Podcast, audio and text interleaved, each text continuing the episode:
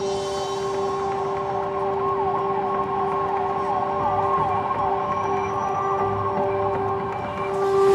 there's been a nuclear attack. Don't ask me how or why, just know that the big one has hit, okay? So what do we do? There are three important steps that I want you to remember. Step one get inside.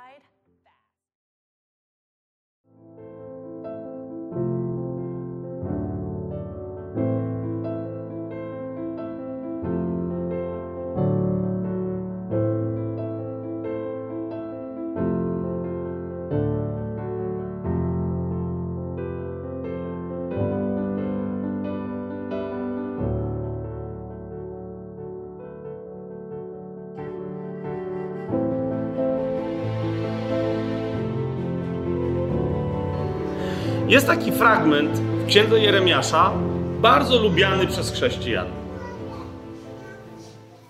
Niektórzy kiwają głową, już te nawet otworzyli, oczywiście, wiedzą gdzie, bo to jest przez niektórych jeden, jedyny fragment lubiany w księdze Jeremiasza. A w tej księdze to nawet nie jest cały rozdział, tylko to jest w zasadzie jeden czy dwa wersety, które są bardzo lubiane przez chrześcijan. Jakże mogłyby być nielubiane? To jest 29 rozdział Księgi Jeremiasza.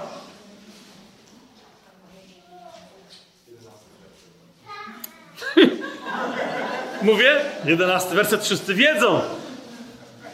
Jeszcze tylko brakuje, żeby ktoś odsłonił prawą nerkę, to ja tu mam! Tu mam! Zawsze na plaży informuję ludzi. O czym? Że Pan ma myśli na, nas, na nasz temat. Z 29 rozdział Jeremiasza, 11 werset. Gdyż ja znam myśli, które mam o was, mówi Jahwe. To jest sugest, wiecie, to yy, wiecie o tym, że Jahwe jest Żydem, no nie? To jest jasne dla wszystkich, no nie? Widzę, że jest jakieś oburzenie nawet. Naprawdę. To jest, Jahwe jest Bogiem, jest duchem, nie jest ani mężczyzną, ale, ani kobietą, ale jest Żydem. Język hebrajski to jest jego język. Ok? Język grecki to był język z wyboru dzięki wcieleniu Syna Bożego. Ale oryginalny język to jest hebrajski i skończy się na hebrajskim. Nie, wszyscy będziemy kiedyś mówić po hebrajsku. Także warto już zacząć powoli. I teraz to jest hebrajska wypowiedź, która oznacza, jak on mówi, ja znam myśli, które mam o was, to jest wypowiedź, która oznacza Wbrew temu, co wy myślicie, że ja myślę, ja wiem, co myślę. I to nie jest to, co wy myślicie, że ja myślę, to ja myślę. Więc Pan mówi: Ja znam myśli, które mam o Was, mówi Jahwe. Są to myśli o pokoju, a nie o utrapieniu, aby zapewnić Wam koniec, jakiego oczekujecie. Wtedy będziecie mnie wzywać, Pójdziecie i będziecie modlić się do mnie, a ja was wysłucham. Będziecie mnie szukać i znajdziecie mnie, gdy będziecie szukać całym swoim sercem. I dam wam się znaleźć, mówi Jahwe, i odwrócę waszą niewolę i zgromadzę was ze wszystkich narodów i ze wszystkich miejsc, do których was wygnałem, mówi Jahwe. I przyprowadzę was na to miejsce, z którego was uprowadziłem. Większość y, chrześcijan, których znam, zna tylko jedenasty werset. Ja znam myśli, które mam o was, mówi Jahwe. Są to myśli o pokoju, a nie o utrapieniu. Są to myśli, aby zapewnić wam koniec, jakiego oczekujecie. Ja nie wiem, jak ktoś zna nawet jedenasty werset, to jest dobre pytanie, gdzie znajduje pociechę, bo coś mi się wydaje, że niektórzy nawet tego jedenastego wersetu nie znają. A to, co chcą znać, brzmi: Ja, Bóg, myślę o Tobie bardzo dobrze, nie będziesz mieć żadnego utrapienia. To jest werset 29 rozdziału, 11 werset 29 rozdziału, który de facto znają. Nie? Moje pytanie wtedy, jak czasem, bo bywa, że czasem rozmawiamy z niektórymi na temat tego wersetu, ktoś przychodzi i mówi, hej, tu jest wola ja, i ktoś inny przychodzi, czy to jest aby na pewno wola? Moje pytanie brzmi, jakiego końca oczekujesz? Końca świata? A tam końca świata. Umówmy się, końca siebie. Myślisz, że o jakim końcu Pan mówi? I wiecie, niektórzy uczciwie mówią, no ja myślałem, że tu chodzi o to, że Pan ma, my już jesteśmy pod Nowym Przymierzem, Fabian, tak, to był Jeremiasz, jak nawet oni tam, to, czyli chodzi o koniec mojego utrapienia. No, to jest dokładnie koniec Twojego ciała. Całe źródło Twojego utrapienia to jest Twoje ciało, to, które musi się wreszcie skończyć. Cała walka, pole walki odbywa się w duszy między czym? Między duchem nowonarodzonym, a starym ciałem, które nadal podlega pod prawo grzechu i śmierci, jak, jak pisze Paweł wyraźnie. A więc, jakiego końca oczekujesz? Końca utrapienia. No to jest koniec Twojego ciała, więc tak czy siak, jakiego końca swojego ciała oczekujesz? Ponieważ Pan mówi tu dokładnie o tym i o niczym innym. A, ale, ale, ale, ale, to jak indywidualnie rozważa, ale Pan tu mówi do Izraela. Bywa, że niektórzy przychodzą i, i, i mówią, ale wiesz jak, to jest dla Kościoła. Bóg chce dobrze bardzo dla Kościoła. Proszę Cię. Jakbym miał, to bym dał, ale możesz prosić długo i szczęśliwie, nic nie dostaniesz. Bo nie mam, to nie jest do kogo się. O co się prosisz? Jaki jest kontekst tego słowa Pana? Kontekst to jest w ogóle cała księga Jeremiasza, ale głównym kontekstem szerokim jest jego starcie z całą resztą proroków w Izraelu. I teraz my bardzo łatwo wpadamy w pewien nurt myślenia, że jeden Jeremiasz był prawdziwym prorokiem, cała reszta to byli kompletnie fałszywi prorocy, uzurpatorzy, czarnoksiężnicy i tak dalej. I to był taki pojedynczy Jeremiaszo-Eliasz. A tak nie jest. Zaraz wam to pokażę. Ponieważ ten szeroki kontekst to jest starcie prawdziwego proroka z innymi prawdziwie namaszczonymi do prorokowania ludźmi, którzy się sprzeniewierzyli swojej misji. Ale nie są nieprawdziwi. A wśród nich, bo jak się mnoży sprzeniewierzenie wśród proroków, to powstają inni, którzy udają proroków. Bo co za różnica prawdziwy prorok, który kłamie w imieniu Jachwę, a prawdziwy czarnoksiężnik, który udaje, że jest prorokiem. Rozumiecie o co mi chodzi? Otóż w tym szerokim kontekście starcia Jeremiasza z innymi prorokującymi pewne rzeczy do Izraela, mamy jedno bardzo konkretne starcie, gdzie chcę, żebyście zobaczyli to, o czym David jeszcze będzie później mówił, ale ten mój wstęp, po co, co spowodowało, dlaczego duch nas przekonuje, że to jego nauczanie sprzed chyba parunastu lat, przynajmniej paru, dlaczego jest ważne teraz? Otóż przyszedł moment, tu jeszcze dodatkowo zaznaczę, jak niektórzy będą czytać w środku i zaczną na przykład od 27 rozdziału czytać Jeremiasza, żeby sobie przypomnieć o co chodzi, to wam przypomnę, bo też widzę, że niektórzy mają z tym jakieś pomieszanie z poplątaniem. To nie jest tak, że Babilon najechał raz Judę, bo Izrael, pamiętacie, pod asyryjskim jarzmem się znalazł wcześniej, że Babilon najechał Judę i naraz wszystkich wywiózł. To były pewne fale, tak? I my się teraz znajdujemy w czasie Nabuchodonozora, którego świetnie znamy z innej księgi, księgi Daniela. Jak się zastanowicie, skąd Daniel wiedział, nie czytając księgi Jeremiasza, co prorokował Jeremiasz na temat tak zwanych 70 lat, i potem mamy u niego proroctwo 70 tygodni, jak pamiętacie, to dlatego, że oni się znali. Zwróćcie na to uwagę. To nie są inne. Nabuchodonozor to jest czas, kiedy Jeremiasz jest w Jerozolimie i w Judzie i tam działa, a Daniel jest jednym z tych proroków, którzy dostali się do niewoli. Wręcz powiedziałbym, nie chcę teraz rozwijać tej myśli, ale pozwolili się wziąć do niewoli. Bo nie jest tak, że nie wszyscy słuchali Jeremiasza. Nie? Ci, których nam głównie Księga Jeremiasza opisuje, są ci, którzy, zwłaszcza jak już jest po ataku na Buchodonozora, kiedy on wziął pewne rzeczy ze świątyni, ale świątynia jeszcze stoi i tam, wiecie, wszystko gra, jeszcze nic się bardzo strasznego nie dzieje. I w tym kontekście, czyli wiecie, coś się stało, ale potem, jak to ludzie, jak to Boży ludzie, jak to Izrael, Dostali wciry od Babilonu i pomyśleli sobie, ale teraz Nie od takich ludzi moglibyśmy dostać wciry, ale Jachwę zawsze był po naszej stronie. Pytanie tylko brzmi, czy Jachwę jest po naszej stronie. A Jachwę przez Jeremiasza mówi: Jestem po waszej stronie. Mam bardzo dobre myśli na wasz temat. I dlatego musicie iść do niewoli. To są, rozumiecie, mam bardzo dobre myśli. I oni mówią: O nie, ty jesteś może Bogiem, ale co to jest za dobra myśl? Czy musimy przeprowadzić? Musimy się przeprowadzić? Mamy zostać emigrantami? Przecież my wiemy, jak się traktuje emigrantów, bo wiemy, jak my ich traktowaliśmy do tej pory. My nie chcemy dzielić tego samego losu. To nie mogą być dobre myśli. I co się wtedy dzieje? Powstaje masa proroków, którzy prorokują to, co Izrael chce słyszeć. I mówią im nie, absolutnie. Pan pozwolił tylko na lekkie tutaj zawirowania, ale teraz zobaczycie jego moc, bo on kocha Izraela. Jak może nie kochać Izraela? Nie?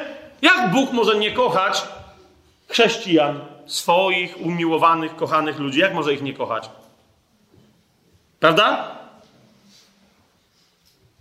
I teraz, jeżeli wasza myśl poszła w że niektórzy, no rzeczywiście, nie, nie, chodzi mi o to, czy on nas kocha, czy nie kocha. Moje pytanie brzmi, jak możesz mieć wątpliwość, że on w ogóle wszystkich kocha? Więc, jak masz myśl, że Bóg jakoś szczególnie kocha chrześcijan, to ci od razu mówię, no nie. To jest jeden z fundamentów fałszywego wyznania wiary wielu chrześcijan, przekonania na swój temat. Że mnie Bóg bardziej błogosławi, mnie Bóg bardziej kocha, mnie Bóg bardziej. Mnie Bóg bardziej, bo ja się nawróciłem, nie? No, super, ale łaska z Twojej strony. Bóg Cię musi bardziej lubić, nie? Pan Jezus przecież do wierzących, a nie do wierzących powiedział, że Ojca deszcz z nieba, który zawsze w Biblii sugeruje błogosławieństwo i łaskę, spada i na dobrych, i na złych. I dopiero jak On przyjdzie, to oddzieli plewy od ziarna, oddzieli kąkol od zboża. Wiecie o co mi chodzi? No wtedy dopiero. Cała reszta? Czego ty się spodziewasz teraz bardziej? Może dlatego jesteśmy tak nieskuteczni w głoszeniu dobrej nowiny, ponieważ ludzie w nas wyczuwają, że my ich zapraszamy z góry. Rozumiesz? My jesteśmy lepsi, my jesteśmy wyżsi, bo jesteśmy chrześcijanami. I łaskawie, jak Bogu robimy łaskę, to jeszcze światu robimy łaskę i mówimy, wiesz o co chodzi, no nie? My tu mamy lepiej, a świat patrzy, porównuje i mówi, no ja nie widzę za specjalnie, żebyś miał lepiej. Dlaczego? No bo jak chcesz udowodnić jakieś błogosławieństwa, to możesz wpaść pułapkę 37-73. Chodzi mi o psalmy. Psalm 37 i psalm 73. W psalmie 73 Azaf tam bodaj narzeka, że o mały włos byłby się potknął i zostałby zwiedziony, bo zaczął myśleć, że Bóg bardziej błogosławi grzesznikowi niż jemu. I to jest dokładnie to. Jak chrześcijanie zaczynają wierzyć, że są bardziej kochani przez Boga, bo im się to należy, bo oni przecież mu coś dali, to potem są zdziwieni, jak widzą, że grzesznik ma lepiej niż oni. Wcale nie ma lepiej, rozumiesz? Wcale nie ma lepiej, bo idzie do piekła. Na co ty się patrzysz? Na co się patrzysz? Jaką miarkę przykładasz? Światową miarkę do własnego zbawienia i do czyjegoś niezbawienia? Więc, więc, więc, więc. Ja wiem, że ja, ja, nie chcę do tego nawiązywać, ale, ale muszę, bo mi się wydaje, że i tak wszyscy inni, chętni i niechętni słuchacze w momencie nawiążą. Tak, dokładnie sytuacja w Izraelu wobec ewidentnego zagrożenia i wobec fałszywego przekonania Izraela, że to nam się tylko noga powinęła, zaraz nawalimy Babilonowi. To jest dokładnie sytuacja ewangelicznych chrześcijan w Stanach Zjednoczonych podczas ostatnich wyborów prezydenckich. To jest dokładnie to. Czy Trump kiedykolwiek demonstrował siebie jakiego wielkiego chrześcijanina ewangelicznego, głosił dobrą nowinę, wyznawał Pana Jezusa, czy coś tam? Niespecjalnie, co? Niespecjalnie. No czemu w takim razie miał tak makabryczne, bo inaczej dzisiaj tego nie nazwę, makabryczne poparcie, które dziś tylko i wyłącznie ośmieszyło? Miał makabryczne poparcie ewangelicznie wierzących chrześcijan w Stanach, zwłaszcza białych, nie dlatego, żeby oni bardzo specjalnie w nim widzieli niezwykłego przywódcę, ale bardzo się bali zwycięstwa drugiej strony, ponieważ wiedzieli, co to oznacza. Ponieważ wrogiem drugiej strony jest dokładnie biały amerykański protestant. Ale szukanie zbawienia w wyborze prezydenta, który bardziej lubi, a w każdym razie nie jest specjalnie wrogi wobec nas, wobec drugiego, który może się okazać wrogi, rozumiecie, ilu proroków, ilu proroków głosiło z całą pewnością, że Donald Trump ma drugą kadencję w kieszeni, bo Bóg mu to zapewnia. Bez żadnego problemu. Ilu? Hmm? Już się pojawiły, wiecie, jakieś tam głosy, jakieś przeliczenia. Donald Trump próbował się tam szarpać, nie? Ciekaw jestem, czy dalej na tej telewizji jednej, na tym kanale y, chrześcijańskim nadal jest dostępne to sławne nabożeństwo, na którym, i teraz nie będę udawał, że nie wiem, kto to powiedział, bo wiem, kto to powiedział, na którym Kenneth Copeland nie ja mu dałem te wszystkie miliony, nie ja mu je dałem, tylko biblijnie wierzący chrześcijanie w Stanach Zjednoczonych. Więc ma chłop wpływ i miał sławne nabożeństwo, na którym stwierdził, że dokonuje aktu proroczego. Wygrał Joe Biden i on mówi, to jest mój akt proroczy. Da! I razem z nim całe, rozumiecie, cały kościół się śmiał, żeby wyśmiać, coś w ogóle, coś mi to podesłał, mówi Fabian, to tak, taka manifestacja Ducha Świętego. No nie wiem. Nie wiem, czego to była manifestacja, ale tak czekałem, okej, okay, no nie? Okej, okay, kiedy wstanie prorok i jak oni się skończą śmiać, to teraz ich wyśmieje. W sensie, co się w ogóle dzieje? No, rozumiesz, nawet jeżeli, nawet jeżeli nie wiadomo, jakie zło miałby reprezentować ten drugi kandydat, to co to w ogóle, to, on, on się, to to jest gość, którym powinniśmy być bardziej przejęci. Tak? To jest gość, któremu powinniśmy głosić Ewangelię. No tak czy nie? Ja już nie wspomnę o tym, ilu korzystało z prezydenta Donalda Trumpa w jednej kadencji.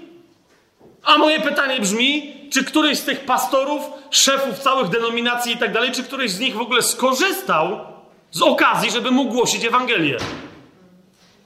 Fajne są opowieści, że my wiemy, że potajemnie Donald Trump czyta Biblię, super, no nie? Bo jak ktoś z was tutaj powie, że się nie przyznał w domu, że jest chrześcijaninem, ale jest strasznie ochrzczony, to od razu go skonfrontujemy. Co, ty głupi jesteś? Chrzest jest decyzją na śmierć, a ty się boisz żonie przyznać, że jesteś chrześcijaninem? O czym ty gadasz? A nagle mam podziwiać, że Donald Trump potajemnie Biblię czyta? Że się modli w gabinecie owalnym? No i co z tego? Są w ogóle nie chrześcijanie, którzy się modlą do innych bóstw.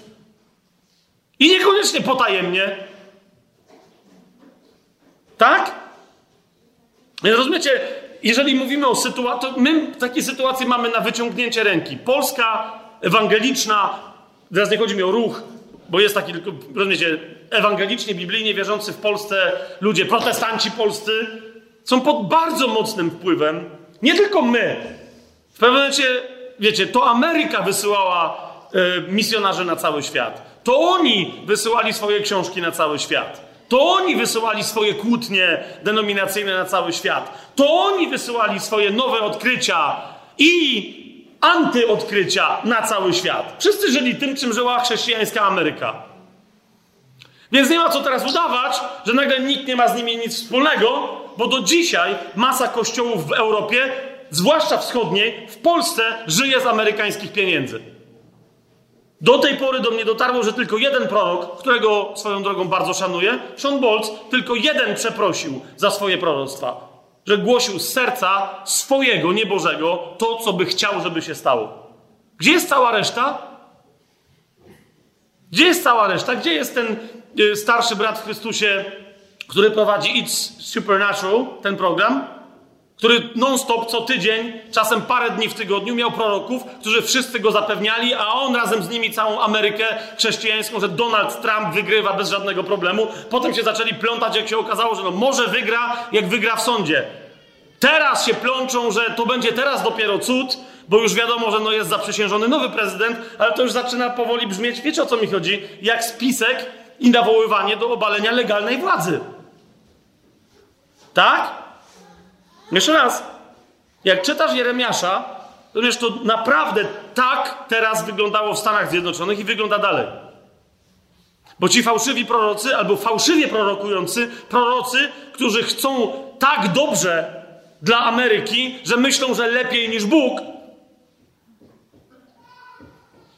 Gdzie jest Jeremiasz amerykański? To jest moje pytanie. Możliwe, że wziął i umarł i nazywał się David Wilkerson. Ok? To jest pierwsza rzecz, którą chcę powiedzieć, zanim usłyszycie, bo on mówi tam o Ameryce. I największy sprzeciw właśnie dlatego dostał, że powiedział, co się stanie z tym krajem, i Pan to już postanowił. Nie powiedział, że stanie się coś złego jego ludowi, ale widzisz, nas też czeka nieuchronnie. Gdzie? Bo my jesteśmy w tym samym jeziorze. Wrzucą kamień, fale do nas dotrą. I nie jedna. Ok? Bogu dziękujmy, że nie do nas, że nie Polska akurat będzie miejscem, gdzie spadnie kamień. Hmm? Ale fale do nas dotrą. Jeszcze raz, gdzie oczekujesz, jak Pan mówi, że ma dobre myśli wobec Ciebie, to w czym pokładasz nadzieję? W pewnym momencie walcząc z tymi fałszywymi prorokowaniami, Pan powiedział Jeremiaszowi, to jest 27 rozdział, drugi werset, sporządź sobie więzy i jarzma i nałóż je na swoją szyję. Nie jak niewolnik, rozumiesz? Jak wół roboczy. Zrób sobie i chodź. Rozumiesz? Żebyś był zniewolony jak zwierzę. To nie może być prorok pański. To nie może być prorok. Robiłby takie rzeczy? Co on głosi, że Bóg chce dla nas? Co w ogóle się dzieje? I nie będę teraz 27 rozdziału komentował. W 28 rozdziale pojawił się prorok. Raz uważajcie, on jest wymieniony z imienia, z nazwiska, jest podany adres, PESEL, wszystko. W tym samym roku, to jest 28 rozdział, w tym samym roku na początku królowania Sedekiasza, króla Judy, w piątym miesiącu czwartego roku, Hananiasz, syn Azura, zwróćcie uwagę, Słowo Boże, mówi wyraźnie, prorok, który był z Gibeonu, powiedział do mnie w domu Jahwe przed kapłanami i przed całym ludem, tak mówi Jahwe zastępów. Znaczy Jeremiasz świadczy, że dostał proroctwo osobiście od kogoś, kogo on i Duch Święty w Słowie Bożym uznaje za proroka Jahwe. Przychodzi prawdziwy prorok Jahwe i mówi, tak mówi Jahwe. W ciągu dwóch lat sprowadzę z powrotem na to miejsce wszystkie naczynia domu Jahwe.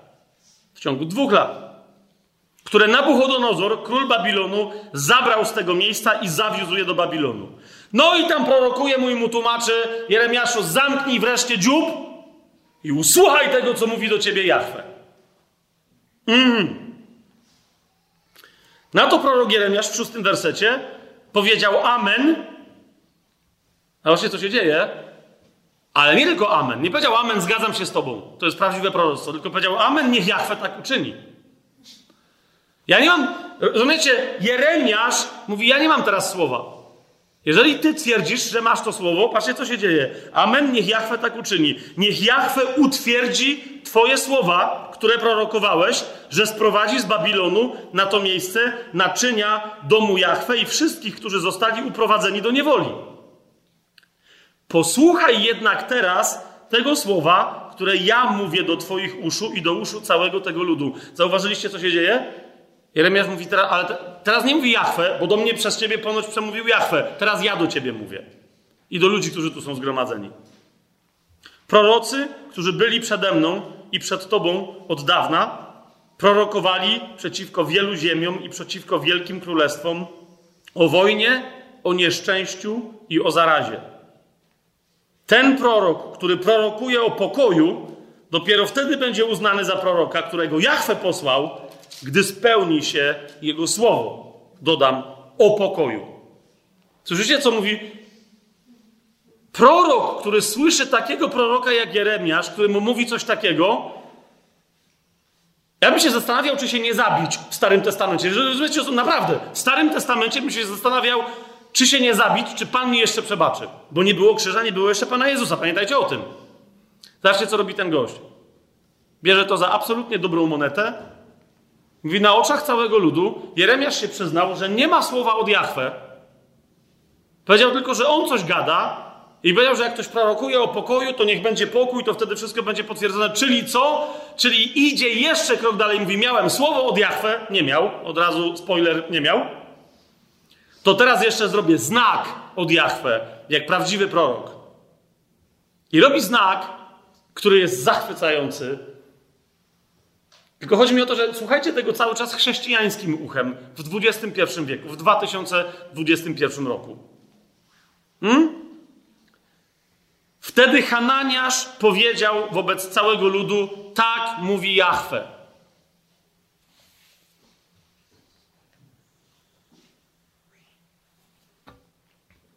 Tak złamie jarzmo Nabuchodonozora, króla Babilonu, z szyi wszystkich narodów w ciągu dwóch lat. I prorok Jeremiasz poszedł swoją drogą. Kiedy się to stało? Dziesiąty werset. Kiedy prorok Hananiasz zdjął jarzmo z szyi proroka Jeremiasza i je złamał. Kto kazał założyć jarzmo na szyję Jeremiaszowi? Rozumiecie o co mi chodzi? Rozumiecie o co mi chodzi? Żeby pójść w stronę tego, czego pragnie jego serce. I zauważcie, Jeremiasz nic nie zrobił. On nie, Pan mu nie powiedział, że ma bronić tego jarzma za wszelką cenę. Wiecie o co chodzi? Zdjął mu i powiedział, to mówi Pan, w dwa lata Nabuchodonozor, koniec, koniec chłopa. To nabożeństwo uwielbieniowe, rozumiecie? Wszyscy prorokują to samo. W internecie, na YouTubie, tam wtedy, nie? Nabuchodonozor, daj spokój, daj spokój. Nabuchodonozor, przecież wiadomo, ma wiceprezydentkę, wiadomo, to jest duch Jezabel. I może i jest, ale no czyli należy im się. Przecież na mnie, nie ma,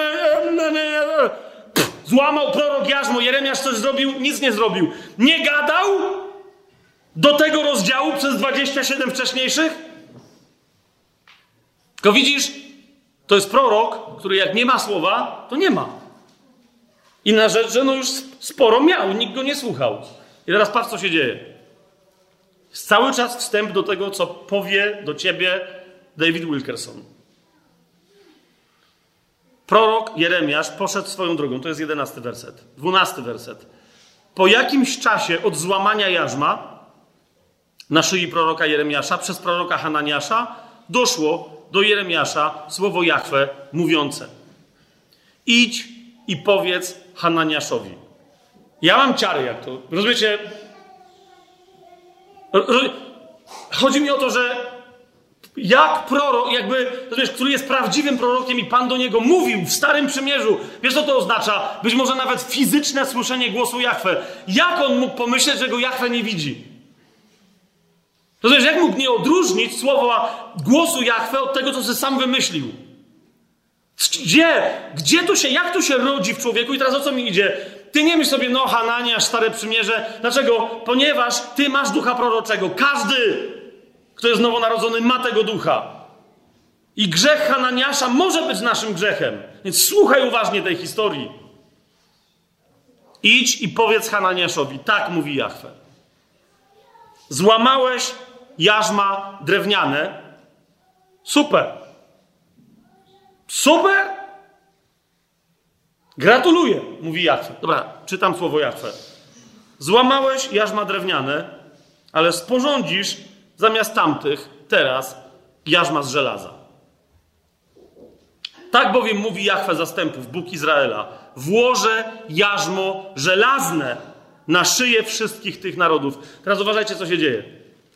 W 27 wersecie Pan mówi, w 27 rozdziale, w drugim wersecie, sporządź sobie więzy i jarzma, nałóż je na swoją szyję. I tam jest mowa o tym dokładnie, co te jarzma oznaczają. Teraz popatrz, no to jest moje pytanie, nie odpowiem teraz, ja cały czas sobie zadaję. Pan nie powiedział Jeremiaszowi, jakie jarzma ma na siebie nałożyć. Tak? Zrobił sobie z drewna. Teraz moje pytanie brzmi, czy Hananiasz tylko i wyłącznie sprzeciwił się proroctwu Jeremiasza, czy przez swoją postawę los wielu narodów pogorszył? Wiecie o co mi chodzi? W innym miejscu pamiętacie proroka, który mówi weź i strzelaj. Pamiętacie? Jeden król, jak nie pamiętacie, to sobie znajdźcie sami. To jest, nie, nie może być wszystko na tacy podane. Pamiętacie to? Jeden szczelił raz, drugi i ja mówi, a powiedziałem ci, ile masz strzelać? Mogłeś strzelać do woli. Mówi, byś miał załatwioną sprawę z tamtymi zawodnikami raz na zawsze. Ty mi co, ty, trzy strzały? Cztery? Przecież ci nie powiedziałem, ile masz strzelać, więc rozumiesz, jak Bóg ci mówi, zrób coś, zastanów się dobrze, jak to robisz, co Bóg ci mówi, żeby było zrobione. Zwłaszcza jak to jest proroctwo. Więc Jeremiasz założył drewniane, jarzmo i z nim chodził. Ten doprowadził do czego? Pan powiedział, teraz przez postawę serca, którą wzbudziłeś w moich ludziach i nie tylko w nich, przygotujesz jarzmo żelazne. Tak bowiem mówi, to jest czternasty werset Jachwę Zastępów, Bóg Izraela, włożę jarzmo żelazne na szyję wszystkich tych narodów, aby służyły Nabuchodonozorowi, królowi Babilonu i będą mu służyły. Poddałem mu nawet zwierzęta polne. Przez ciebie, durnoto. Teraz widzisz, jest inny prorok, jak pamiętacie, w Babilonie, który jak powiedział Nabuchodonozorowi, ty się teraz będziesz zachowywać jak zwierzę. Bo nie wiesz, od kogo masz władzę. Pamiętacie to? To on potem się ciężko nawrócił dopiero po tym, jak rzeczywiście latał jak zwierzę. Myślę, że zdziwiony raz tym, że Bóg po prostu wziął i mu odebrał rozum. Dwa, że nadal, jak on biegał jak królik po polu i żar trawę, to nadal Bóg go chronił. I nikt mu nic nie zrobił. Wiecie o co mi chodzi? Każdy satrapa by mu chętnie poderżnął gardło, żeby zająć jego miejsce. Tak? Jego własne dzieci, a jednak nic mu się nie stało. Pan powiedział, Pan to uczynił. Potem, 15 werset, prorok Jeremiasz powiedział do proroka Hananiasza, teraz ty posłuchaj, Hananiaszu. Jachwę cię nie posłał, a sprawiasz, że ludzie ufają kłamstwu. Dlatego tak mówi Jachwę. Oto usunę cię z powierzchni ziemi. Umrzesz w tym roku, bo głosiłeś bunt przeciwko Jachwę. Jeszcze raz, jeszcze raz. Zwracam wam uwagę na to słowo. Umrzesz w tym roku. Dlaczego? Bo głosiłeś bunt przeciwko Jachwę. Przecież jak się przyjrzycie, co głosi Hananiasz, to jaki bunt? Że on wychwala Jachwę jako Pana, jako, rozumiesz, tylko jest nieistotne, co ty mówisz na temat Boga i jak to dobrze brzmi w uszach kogoś, komu dobrze brzmi konsekwencja tego, co ty mówisz na temat Boga. Pan Jezus w Ewangelii Łukasza mówi: Czemu mnie nazywacie Panem? Czemu mi mówicie Panie, a nie robicie tego, co wam mówię, że ma być zrobione? Mnie to w ogóle nie interesuje, co wy gadacie. Po owocach ja was poznam. Głosiłeś bunt przeciwko Jachwę i umarł prorok Hananiasz dokładnie w tym roku, w miesiącu siódmym. Hmm? I teraz, kochani, żeby jeszcze bardziej nas umiejscowić tu i teraz.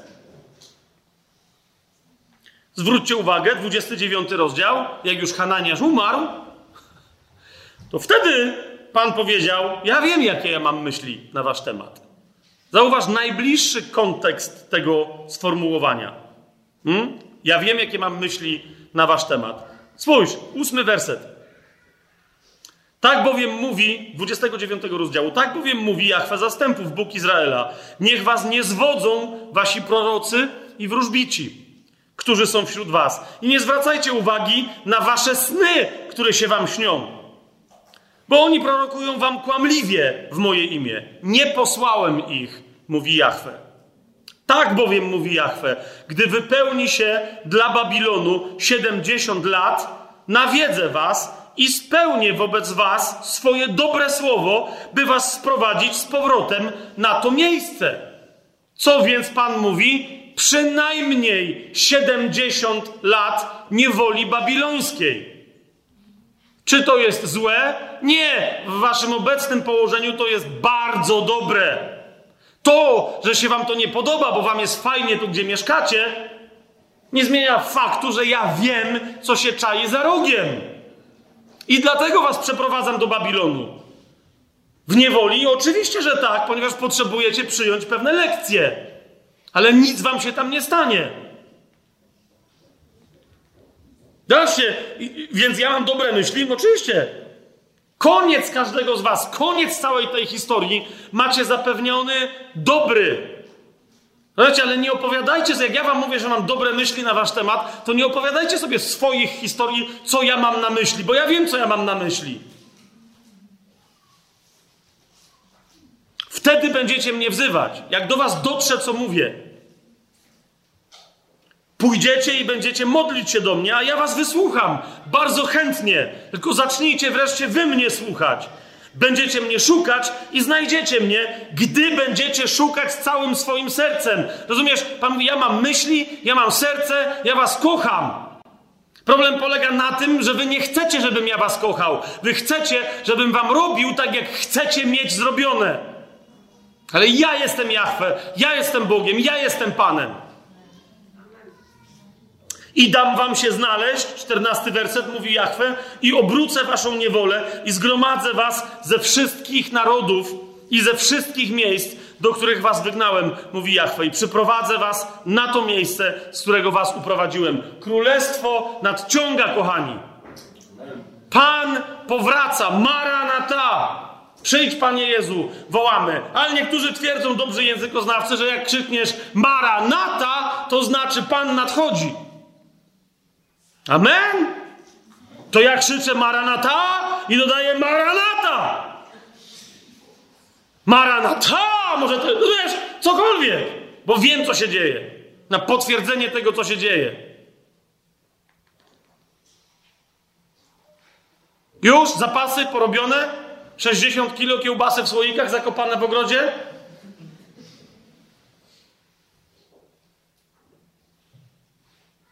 Rozmawiam ostatnio z jedną siostrą i ta siostra mi powiedziała, że ma problem teraz z modlitwą, bo właśnie robi zapasy na ciężkie czasy. Posłuchajcie jeszcze raz tego. Nie mam czasu się modlić, bo robię zapasy na ciężkie czasy. Serio? Pan Jezus też, jak wysyłał dwunastu, potem siedemdziesięciu, nas wszystkich na cały świat, też przecież powiedział, no nie? Nie bierzcie ze sobą torby, nie bierzcie ze sobą sandałów, nie bierzcie sakiewki. Dlaczego? Ponieważ wszędzie na świecie wzbudziłem ludzi, aby zrobili zapasy, mają zachowane słoiki w ogrodach pozakopywane. Tak powiedziałem? Nie bierzcie ze sobą sakiewki, bo to jest przestarzałe, weźcie ze sobą karty kredytowe. Sandały bez przesady, jest zima, la, raczej to muszą być survivalowe buty himalajskie. Co Pan Jezus powiedział? Kto jest źródłem naszego zaopatrzenia? Kto z nas ma oddać życie, a kto z nas ma przeżyć, żeby dać świadectwo później? Naprawdę słoik z kiełbasą na 20 Poza tym, naprawdę robienie jedzenia, wiedząc, że Pan przychodzi, które ma się zachować przez 20 lat, jakby. Jest w tym trochę sprzeczność, nie? Pan nadchodzi. O, to potrzebujemy żarcia przynajmniej na 20 lat takiego, żeby zakonserwowane. Już nadchodzi! No właśnie! Niektórzy tak krzyczą od 20 lat, survivalowi chrześcijanie.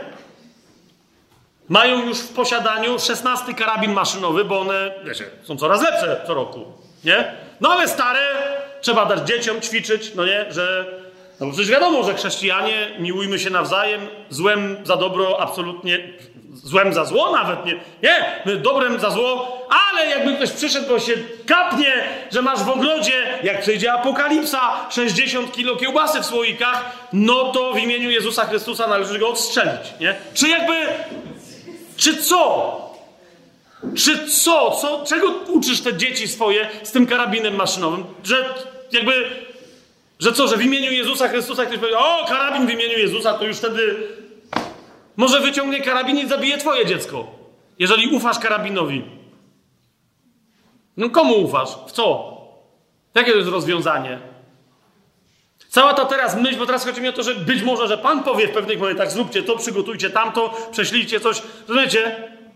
Ale cała ta myśl izolacjonistyczna wśród chrześcijan że jak przyjdzie coś do czego, to my musimy. Słuchajcie, jest dobry ruch wśród chrześcijan, jednoczących się w duchu, po co? Żeby służyć, i jest absolutnie niedobry ruch chrześcijan, którzy się jednoczą, bo się boją. Nie żeby służyć, ale żeby mieć w razie czego kontakty z innymi, żeby w razie czego, żebyśmy se poradzili, choćby świat się walił. Świat się walił i ty, ty se chcesz radzić? Rozumiesz, byłeś chory śmiertelnie, byłaś chora śmiertelnie, na raka duchowego absolutnie nieuleczalnego. Zostałaś uzdrowiona, dostałeś remedium, jesteś zdrowy, żyjesz na wieki. Dookoła ciebie jest pandemia grzechu, świat idzie do piekła, a ty chcesz ratować swój fizyczny tyłeczek? Naprawdę? Naprawdę, jak przyjdzie głód na ziemię, a przyjdzie, o czym za chwileczkę, to naprawdę Twoją myślą jest, jak sobie zabezpieczyć, rozumiesz? A nie, nie jak nakarmić głodnych, nie jak Pan będzie przez Ciebie rozmnażać, rozumiesz, pokarm, nie jak Eliasz w Starym Przymierzu. Nie było głodu? Jedna kobieta mu zaufała w to, co jej powiedział, w jedno słowo. I oliwy jej nie zabrakło, mąki jej nie zabrakło i mieli co jeść. Pamiętam, że to były węglowodany, ale to były stare węglowodany i one były dobre. Zatem wie to kto, ile tam tej oliwy było. Może dużo.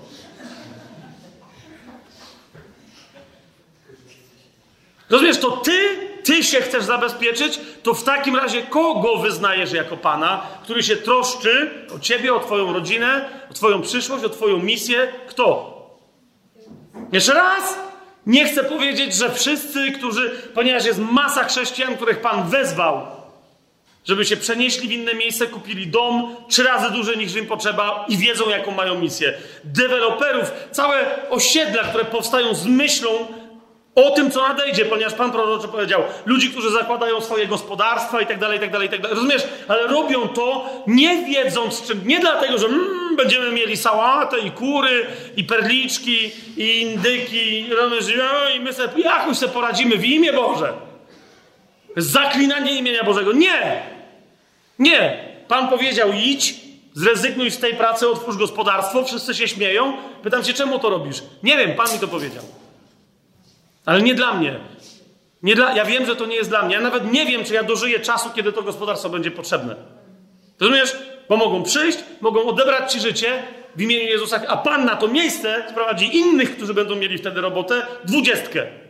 I cała twoja, nawet nie będziesz widzieć, czy ta robota się na coś przydała. My mamy być posłuszni Panu. Pan mówi, po co był Izrael potrzebny w Babilonie? Ja nawet po całej tej historii nie do końca wiem. Bo to nie jest moja historia, to mnie to interesuje. Trochę jak czytasz Biblię, rozumiesz. Ale nie wszystko. Ale nie wszystko. A już zwłaszcza oni, to było do ich pytania, ale co my mamy? Jak Pan może powiedzieć, żebyśmy poszli dobrowolnie na niewolę do, w niewolę do Babilonu? Jak Pan może coś takiego? No, po prostu Pan tak powiedział. Albo go słuchasz, albo po co udajesz, że potrzebujesz jakiegokolwiek proroka? Skoro nie chcesz, żeby prorok mówił prawdę. Pan mówi, że mam myśli. Widzicie, jest inny taki fragment i już lądujemy. Ile, ile, ile, jaki mam czas? Madzia mnie sprawdza? Dobra. Mam nadzieję, że mnie sprawdza. Nie ma jej. Okej. Okay.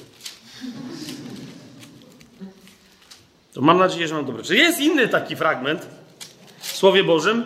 Uwielbiony. A tam jest. Już przecież. Mhm. E, to, to jest dokładnie, rozumiecie, fragment taki sam, jak ten 29 rozdział 11 werset Jeremiasza. To jest dokładnie, chrześcijanie robią dokładnie to samo. Nie?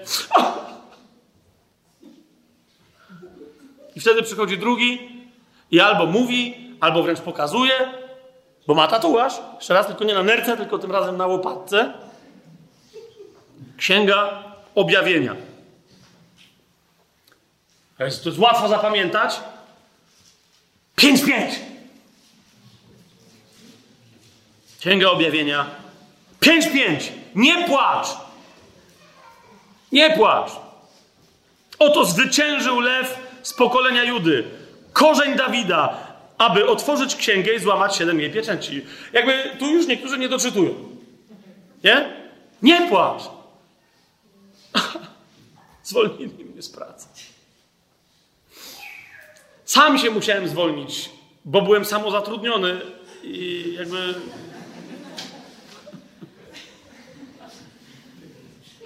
Żona jest chamska. Mąż się nie myje. I tak dalej. No rozumiesz? Ale i wiesz, objawienie 5-5. Nie płacz! Zwyciężył lew z pokolenia Judy. Rozumiesz? Ale dlaczego, kto w ogóle do kogo gada? Dlaczego ktoś płacze, a ktoś mówi, żeby ktoś nie płakał?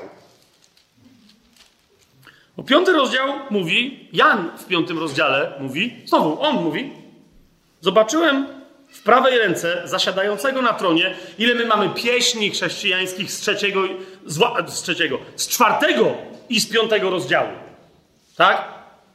Z trzeciego też, na przykład, oto stoję u drzwi i kołacza, ale chodzi mi głównie o czwarty. Uwielbienie, baranek na tronie, no ogień niebieski, halleluja! Slajdy piękne, rozumiecie?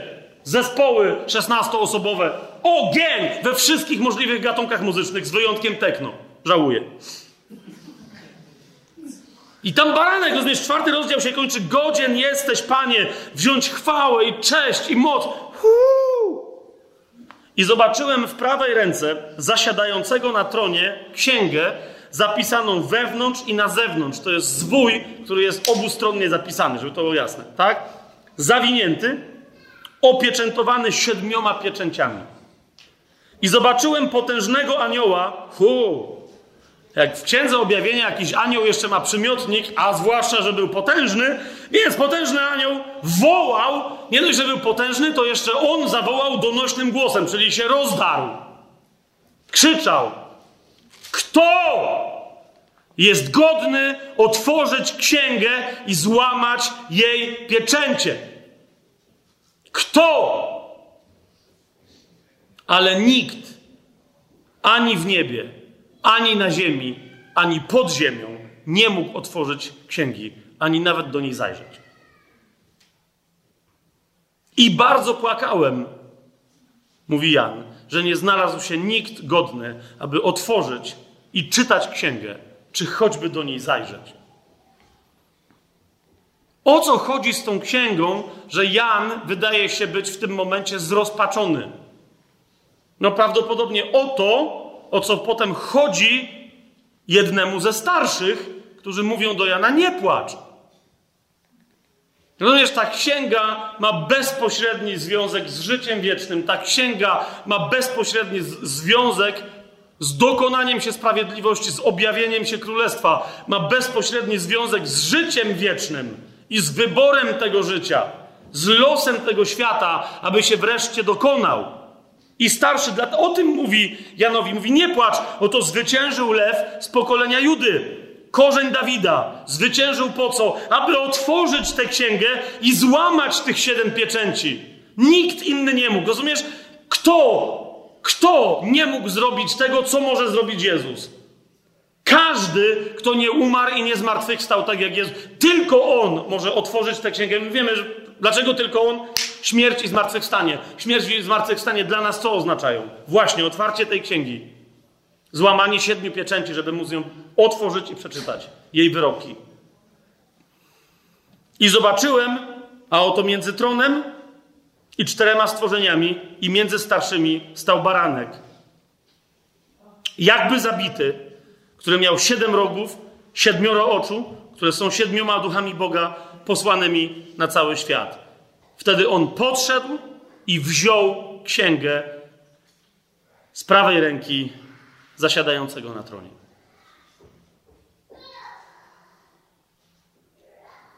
Objawienie 5:5. Nie płacz! Nie płacz! Bo to zwyciężył lew z pokolenia Judy. Amen? Fantastycznie, że otwiera księgę. Amen? Fantastycznie, że łamie te pieczęci, żeby otworzyć księgę. Amen? A jest coraz takie takie amen, naprawdę gdzieś nas... Oczywiście, że amen. Ej! Oczywiście, że amen. I z drugiej strony trochę was jednak wpuściłem w maliny.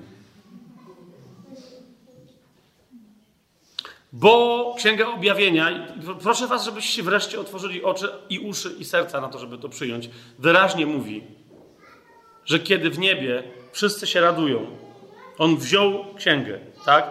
Wszyscy zaczęli tam, zauważcie, a gdy wziął księgę, ósmy werset w, piąt, w piątym rozdziale, cztery stworzenia, dwudziestu czterech starszych upadło przed barankiem.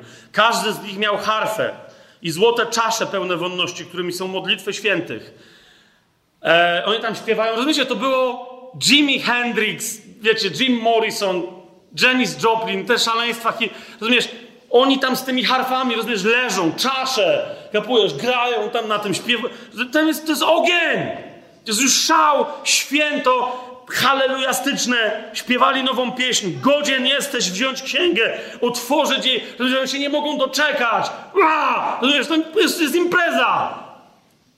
A na ziemi szósty rozdział. Szósty, widzisz, i teraz ambiwalencja dni, jak o niej już parokrotnie mówiłem, jest ambiwalencją naszego istnienia. Rozumiesz, bo my mamy ciało, które należy do tej ziemi, to jest tam, rozumiesz, i mamy ducha, który jest w niebie. Jeszcze raz powtórzę, bo się nie przejęzyczyłem, który jest w niebie. Bo razem z Chrystusem jesteśmy wyniesieni na prawicę mocy. I teraz, więc, więc my, rozumiesz, doświadczamy radości o tyle, o ile doświadczamy jej w duchu, w niebie, kiedy widzimy, że baranek bierze księgę i zaczyna łamać te pieczęci. Tylko zrozum, żeby cię to nie zaskoczyło, że każde złamanie pieczęci, szósty rozdział, od pierwszego wersetu. I zobaczyłem, gdy baranek otworzył pierwszą z pieczęci, rozumiesz, to jest dokładnie to. Cały ten lak niebieski pęka. Ojciec się cieszy, wszyscy się cieszą wreszcie. Wreszcie ta księga będzie przeczytana, wreszcie jest ktoś, kto się okazał godzien. A na ziemi, gdy baranek otworzył pierwszą z pieczęci i usłyszałem pierwsze z czterech stworzeń mówiące jakby głosem gromu: chodź i zobacz. I zobaczyłem. A oto biały koń, ten zaś, który na nim siedział, miał łuk. Jeszcze raz, mam duży szacunek do egzegetów, którzy uważają, że mimo wszystko to jest Pan Jezus. Że to jest Pan Jezus, który wraca, nie w ogóle, ale wraca po swój kościół, żeby go pochwycić. Rozumiem, bo jest na białym koniu. Ale łuk, Pan Jezus się posługuje mieczem. On nie strzela. Ponieważ on podchodzi i tnie. Mieczem od, od zawsze i na zawsze. Łukiem od zawsze, kiedy zaczął istnieć, posługiwał się Nimrod. Był myśliwym. Jak ktoś ma białego konia, ale wiecie, potem się pojawia fałszywy prorok, który ma rogi jak baranek. I co z tego? Co z tego, że ktoś ma konia jak Pan Jezus? To, ty, to tym gorzej dla niego, jak nie ma miecza. Rozumiecie, o co mi chodzi? Więc jeszcze nie chcę mówić kto, to tu myślę, że jest, ale jak też zobaczycie, dlaczego Asyryjczycy walczyli, jak walczyli i z czego byli znani, dlaczego Antychryst w Starym Przymierzu jest ujawniony jako zraniony w oko i w głowę Asyryjczyk i tak dalej, i tak dalej, to jakby jest znacznie więcej argumentów przemawiających za tym, że nie, to nie jest powrót Pana Jezusa po Kościół. To jest objawienie się kogoś. Zobaczyłem, a oto biały koń, ten zaś, który na nim siedział, miał łuk i dano mu koronę. Wiecie o co mi chodzi? To nie jest ktoś, komu się należała. Dano mu koronę i wyruszył jako zwycięzca, żeby zwyciężać, bo mu to zostało dane, a nie, rozumiecie, przewidziane na zawsze, na ten krótki czas. To samo, co Pan Jezus powiedział Piłatowi. Nie miałbyś żadnej władzy, gdyby ci nie została dana. Pamiętacie? Dobra. Pan Jezus, rozumiesz, to jest pierwsze, co, jeżeli się domyślacie, kto to może być, a rozumiesz, a to jest pierwsze, to jest otwarcie pierwszej pieczęci. Dopiero. Pan Jezus łamie, otwiera drugą pieczęć. Gdy otworzył drugą pieczęć, usłyszałem drugie stworzenie mówiące: chodź i zobacz. I wyszedł inny koń, rudy, a temu, który na tym koniu siedział, pozwolono odebrać ziemi pokój, aby ludzie zabijali się nawzajem. I dano mu wielki miecz. Widzicie o co mi chodzi? To nie jest miecz sprawiedliwości, to jest miecz Słowa Bożego, to jest miecz wojny. Na rudym koniu. Tu, tu mamy tych tak zwanych czterech jeźdźców apokalipsy, tak? Ten jeździec to jest wojna. To jest duch nieprawdopodobnie groźny, który dostanie ekstra władzę, żeby podburzać ludzi. Pamiętacie, powstanie naród przeciwko narodowi, mówi Pan Jezus. Kraj przeciwko krajowi. A gdy otworzył trzecią pieczęć, nie płacz! Oto zwyciężył lew z pokolenia Judy! Łam, panie, te pieczęci! Widzisz, to patrzcie, jak się poważnie zrobiło. Gdzie się nagle Alleluja skończyła? To, to znaczy, że mamy przestać nie oddawać chwały? Oddawaj, tylko zrozum, gdzie jesteś. skąd, jak twoje, twoim ciałem chcesz Panu oddawać chwałę, to się zdziwisz przy pierwszym koniu. Gdy otworzył trzecią pieczęć, piąty werset, usłyszałem trzecie stworzenie, mówiące chodź i zobacz. I zobaczyłem, a oto koń czarny. Ten zaś, który na nim siedział, miał w swojej ręce wagę. I usłyszałem głos pośród czterech stworzeń, mówiący: Miara pszenicy za grosz i trzy miary jęczmienia za grosz, a nie krzywdź oliwy i wina. Niektórzy powiadają, że ten koń to jest głód. Jak czytam dalej, to mi się to nie spina, dlatego że jak przychodzi czwarty koń, to będzie zabijać mieczem i głodem. To, to przy całej symbolice biblijnej, przy całej symbolice Księgi Objawienia, to jest krach finansowy. Jest zapadnięcie się całego systemu, w ramach którego się mierzy, handluje dobrami materialnymi i płaci za nie pieniądze. Nie wiem, czy to widzicie. Pan powie, że położy tylko koniuszek swojego palca, opuszek swojego palca, żeby w tym systemie pewne rzeczy zachować z myślą, jak sądzicie, o kim? Oliwa i wino. Hmm? Ale cała reszta i będzie w rękach czarnego, tego jeźdźca, który przyjedzie na czarnym koniu. Gdy otworzył pieczęć czwartą, siódmy werset, usłyszałem głos czwartego stworzenia mówiący: Chodź i teraz zobacz. I zobaczyłem. A oto koń płowy, a temu, który na nim siedział, było na imię śmierć. No i znów tych jeźdźców nie jest czterech, bo jak widzicie, za tym dziadem jedzie następny, który się nazywa piekło. Piekło to nie jest tylko miejsce, to nie jest tylko czas przeznaczony dla tych, którzy zechcą go wybrać. To jest zwierzchność, która włada tym czymś. Więc przybył śmierć, przybył piekło, które szło, szedł, który za śmiercią i dano im władzę. Zwróć uwagę, z pięciu jeźdźców apokalipsy dano im władzę nad czwartą częścią ziemi, aby zabijali mieczem i głodem i zarazą i przez zwierzęta ziemi. A gdy otworzył piątą pieczęć, baranek, widziałem pod ołtarzem dusze zabitych z powodu Słowa Bożego i świadectwa, które złożyli. Hmm? Już teraz jest pytanie, teraz jest pytanie moje. Jak myślisz, ile czasowo dzieli złamanie pierwszej pieczęci od piątej? Jak jest zwój, to o co mi chodzi? Sprawdźcie to sobie. Nie? Zróbcie sobie zwój, zalakujcie, zobaczycie, co się dzieje. Zasadniczo, jak to jest dobrze zrobione, to właśnie o to chodzi, że to musi być bardzo delikatne, bo te pieczęcie są dowodem, że nikt tego nie naruszył. Nie wiem, czy rozumiecie. Więc jak ktoś próbuje zobaczyć, co jest pod pierwszą, to pękną wszystkie. Jak to jest dobrze zrobione. Po prostu pę... rozumiem, od razu pękają.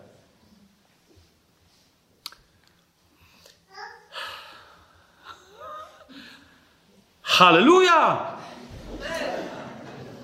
A, mhm. Zwyciężył lew z pokolenia Judy. Nie płacz. Zastanów się, z której strony co Bogu wyznajesz. Ustami, z ducha, czy z ciała? Z drugiej strony. Znaczy, my sobie musimy zdać sprawę, którą częścią siebie, w czym jeszcze jesteśmy unurzani. I że mamy kulę u nogi, ona się nazywa, ta kula u nogi, ona się nazywa ciało. Ale jednocześnie mamy ducha, który naprawdę ma przyjąć informację, nie płacz. Widzisz, Jeremiasz był duchowym człowiekiem, że skończę od czego zacząłem i dlatego wiedział, że naprawdę jest dobrą myślą od Pana, że nic się nie stanie, Izraelowi, jak zostanie wygnany. Ja wiem, że niektórzy z Was, znawcy muzyki disco z lat 70. i 80., zaśpiewają mi disco wersję starej pieśni negro spirytualnej. By the rivers of Babylon. Mm -hmm. to, jest, Jak zobaczycie co, i ludzie, nawet chrześcijanie, wiecie, czasem śpiewają, jakby, a tam jest, że no, nad brzegami, nad, nad rzekami Babilonu siedzieliśmy i płakaliśmy i nie wiedzieliśmy, co mamy, ale wszyscy. Mm, mm, mm, mm, mm. Okej, okej. Właśnie. Dlaczego oni tam wtedy siedzieli i płakali? Ponieważ zostali tam zaciągnięci siłą, bo nie posłuchali Jeremiasza. A teraz przyjrzyj się, jak skończył Jeremiasz. Nabuchodonozor, wiedząc, co to był za gość, on nie rozumiał, wiecie, on nie rozumiał, o co chodziło. Ale, ale on wiedział, wywiad, kontrwywiad, zdrajcy żydowscy, wszyscy mu mówili, no był jeden chłop u nas, który mówił, żeby ci się poddać. Więc Nabuchodonozor zaprosił Jeremiasza. On zresztą, wiecie, znał Daniela i stwierdził, wow, jak to jest prawdziwy prorok i tak dalej. Niech się mnoży błogosławieństwo. I mówi Jeremiaszu, zapraszam do Babilonu, co chcesz, masz. Wszystko. Potąd, człowieku, jesteś dzięks. Dzięks. Ale Jeremiasz widział, że naród, który umiłował w imieniu Jachwę, e, część z tego narodu uznała, że okej, okay, skończyła się Juda, królestwo Judy się skończyło. Egipt będzie naszym nowym ratunkiem. I on wtedy, wiedząc, że Egipt go nienawidzi, nie tylko jego, rozumiecie, ziomale, Żydzi go nie, nie cierpią, ale Egipt go nienawidzi. Dlaczego? Bo go mieli za agenta babilońskiego w Izraelu. On się decyduje na co? Żeby nie jechać na wschód, ale żeby razem z tą resztką Izraela jechać gdzie? Do Egiptu. Dlaczego? Bo wie, że grozi im jeszcze bardziej śmiertelne niebezpieczeństwo. Jakie? Czczenie królowej nieba w Egipcie. Hmm? Oddawali cześć królowej nieba, tak jak my dobrze wiemy, bo w Polsce jest dalej ten sam egipski kult. I Jeremiasz pod koniec swojej księgi już, wiecie, już nie mówi trzeba iść do Babilonu, tylko występuje przeciwko królowej nieba. Przypomina i mówi, okej, okay, myślicie, że się uratowaliście w tym, w tym Egipcie? Rozumiecie? I oni go tam dalej nienawidzą. I mówią, no na litość boską, no już czemu żeś nie poszedł do tego Babilonu? Przecież byś miał dobrze.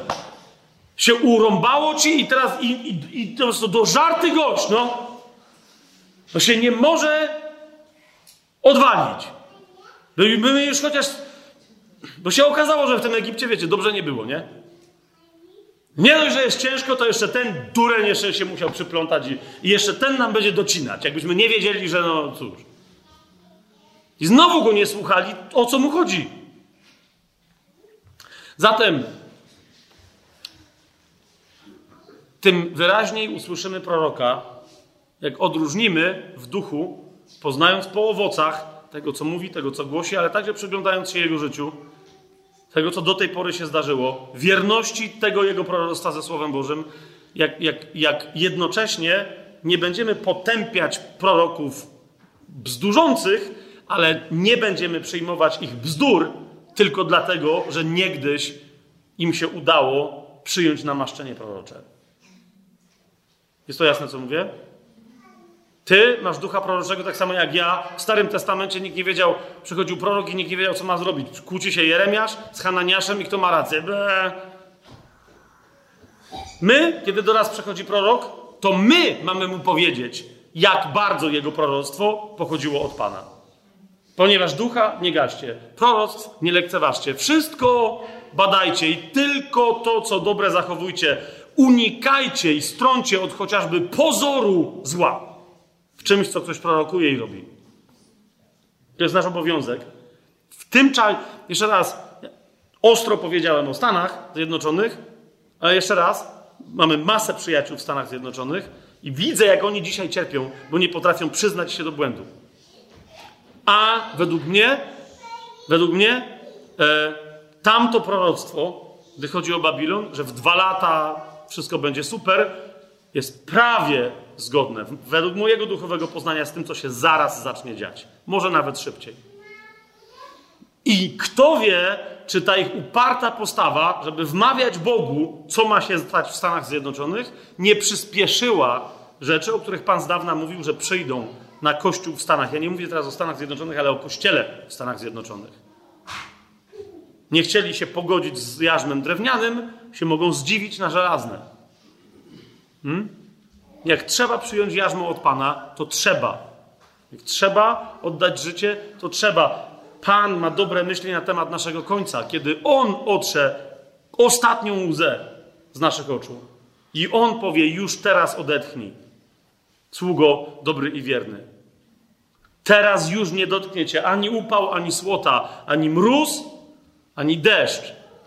Żadne okoliczności zewnętrzne ani wewnętrzne, bo od tej pory będziecie świecić sam Jahwe i baranek, jego syn, w mocy ich ducha. Cała reszta to jest badziew. Cała reszta to jest śmieć. Cała reszta to jest gnój. Tak Paweł o tym powiedział.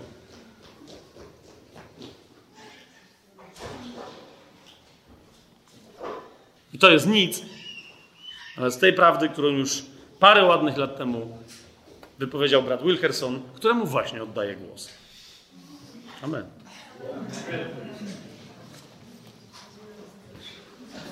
To nagranie pochodzi z Times Square Church w Nowym Jorku. Zapraszamy do kopiowania go w celu darmowej dystrybucji pośród przyjaciół. Nieuprawnione kopiowanie lub przesłanie jako pliku drogą elektroniczną stanowi naruszenie praw autorskich oraz innych obowiązujących przepisów. To nagranie nie może być publikowane na żadnych stronach internetowych. Wymagane jest na to pisemne zezwolenie od Times Square Church, które można uzyskać pod linkiem w opisie. Inne nagrania dostępne są pod adresem, który również dostępny jest w opisie. I have a prophetic word this morning. Dzisiejszego ranka mam słowo prorocze. Minęło dużo czasu, od kiedy Pan powierzył mi prorocze przesłanie. Ale to konkretne jest bardzo mocne w moim sercu. Chciałbym, żebyście otworzyli 24 rozdział Księgi Izajasza. Moje przesłanie to wszystko zmieni się w przeciągu jednej godziny. W jedną godzinę. 24th chapter. 24 rozdział Izajasza. I'm going to read just the first few Przeczytam tylko kilka pierwszych wersów, ale zostawcie swoją Biblię otwartą, bo będę wracał do tego fragmentu. Proroctwo znajduje się w całości właśnie tam. Nie należy ono do mnie, jest to proroctwo dane od Pana przez Izajasza, jego świętego proroka. Oto Pan opróżni ziemię i spustoszy ją, odmieni jej oblicze i rozproszy jej mieszkańców. I będzie z ludem jak z kapłanem, ze sługą jak z jego panem, ze służącą jak z jej panią, z kupującym jak ze sprzedającym, z udzielającym pożyczki jak z biorącym jej, z lichwiarzem jak z płacącym lichwę. Ziemia zostanie całkowicie opróżniona i doszczętnie ograbiona, bo Pan wypowiedział to słowo. Ojcze, w miłości i pokorze przychodzę do tego, zgroma- do tego zgromadzenia z czymś, co umieściłeś w moim sercu. Z czymś, co było prorokowane wiele, wiele lat temu, wycelowanym w to pokolenie i ten czas. Panie, modlę się, abyś obudził nasze serca, abyśmy nie drżeli, ani się nie bali, ale byśmy zaufali Twemu Słowu, aby dało nam siłę. Panie, przyjdź na mnie z Duchem Świętym. Pozwól mi mówić słowo żyjącego Boga z pewnością i wiarą imię Jezusa. Amen. Bóg przez proroka Izajasza powiedział, że nadchodzi czas, w którym mówi, wywrócę wszystko do góry nogami. Pismo jest bardzo jasne. Oto Pan opróżni ziemię i spustoszy ją, odmieni jej oblicze i rozproszy jej mieszkańców. Przybliża się nieoczekiwany i nagły sąd na ten świat. And it's at the door. I jest już u drzwi. Chciałbym, żebyście naprawdę usłyszeli, co mówi prorok Izajasz. To nie jest moje proroctwo. Jeżeli jesteś związany z tym światem i kochasz rzeczy tego świata, to znaczy, że nie chodzisz z Panem, nie chcesz słuchać i nie będziesz chciał również tego wysłuchać. Możesz po prostu siąść z boku i powiedzieć, jakoś wytrzymam to kazanie. Nawet jeżeli jesteś nowonarodzonym chrześcijaninem i kochasz Pana i jesteś z Nim blisko Jeśli nie uwierzyłeś, że to jest czyste słowo od Boga, to możesz mieć tendencję, aby nie wziąć tego na poważnie. To jest słowo od Boga. Nie jest proroc, to nie jest proroctwo ludzkie, jest ich wiele w świecie. Nie wiem, czy można je uważać za poparte Słowem Bożym, ale to konkretne jest żywym i czystym Słowem Bożym, a jeśli Ty w to naprawdę wierzysz, musisz otworzyć swoje serce na to, co prorok Izajasz chce powiedzieć dzisiaj rano. W jednej godzinie świat się zmieni, tak mówi Pismo. W zasadzie, kiedy zajrzymy do 18 rozdziału Księgi Objawienia, to Jan ostrzega. Dlatego w jednym dniu przyjdą na nią śmierć i smutek. W jedną godzinę przyjdzie sąd, bo mocny jest Pan, Bóg, który go osądził. To 18 rozdział Objawienia Jana, który potwierdza, że to się wydarzy. Jezus powiedział, że to się stanie, kiedy ludzie będą mówili pokój i bezpieczeństwo. Wtedy przyjdzie nagłe zniszczenie, przyjdzie nagłe, niespodziewane zniszczenie, zniszczenie z ręki Pana. Izajasz ostrzega oraz mówi o mieście. Tak naprawdę wielu proroków to robi. Większość najznakomitszych biblistów, sprawdziłem moją biblioteczkę, wierzą tak jak ja, że to dzisiejsze proroctwo od Izajasza jest skierowane do tego pokolenia.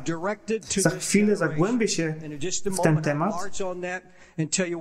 i powiem, dlaczego możemy wskazać na nasze pokolenie, na nasz czas. Jednego dnia, w jedną godzinę, jest napisane, że w tym czasie nadejdzie wielki żar.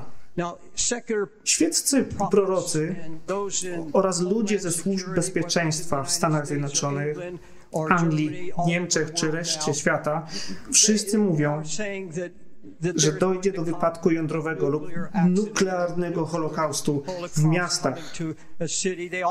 Często mówią, że będzie to Nowy Jork. Wszyscy wiemy, co się w tym mieście wydarzyło. Przetrwaliśmy doświadczenie 11 września. Mogliście patrzeć z mieszkań i widzieć płomienie ognia i unoszący się dym.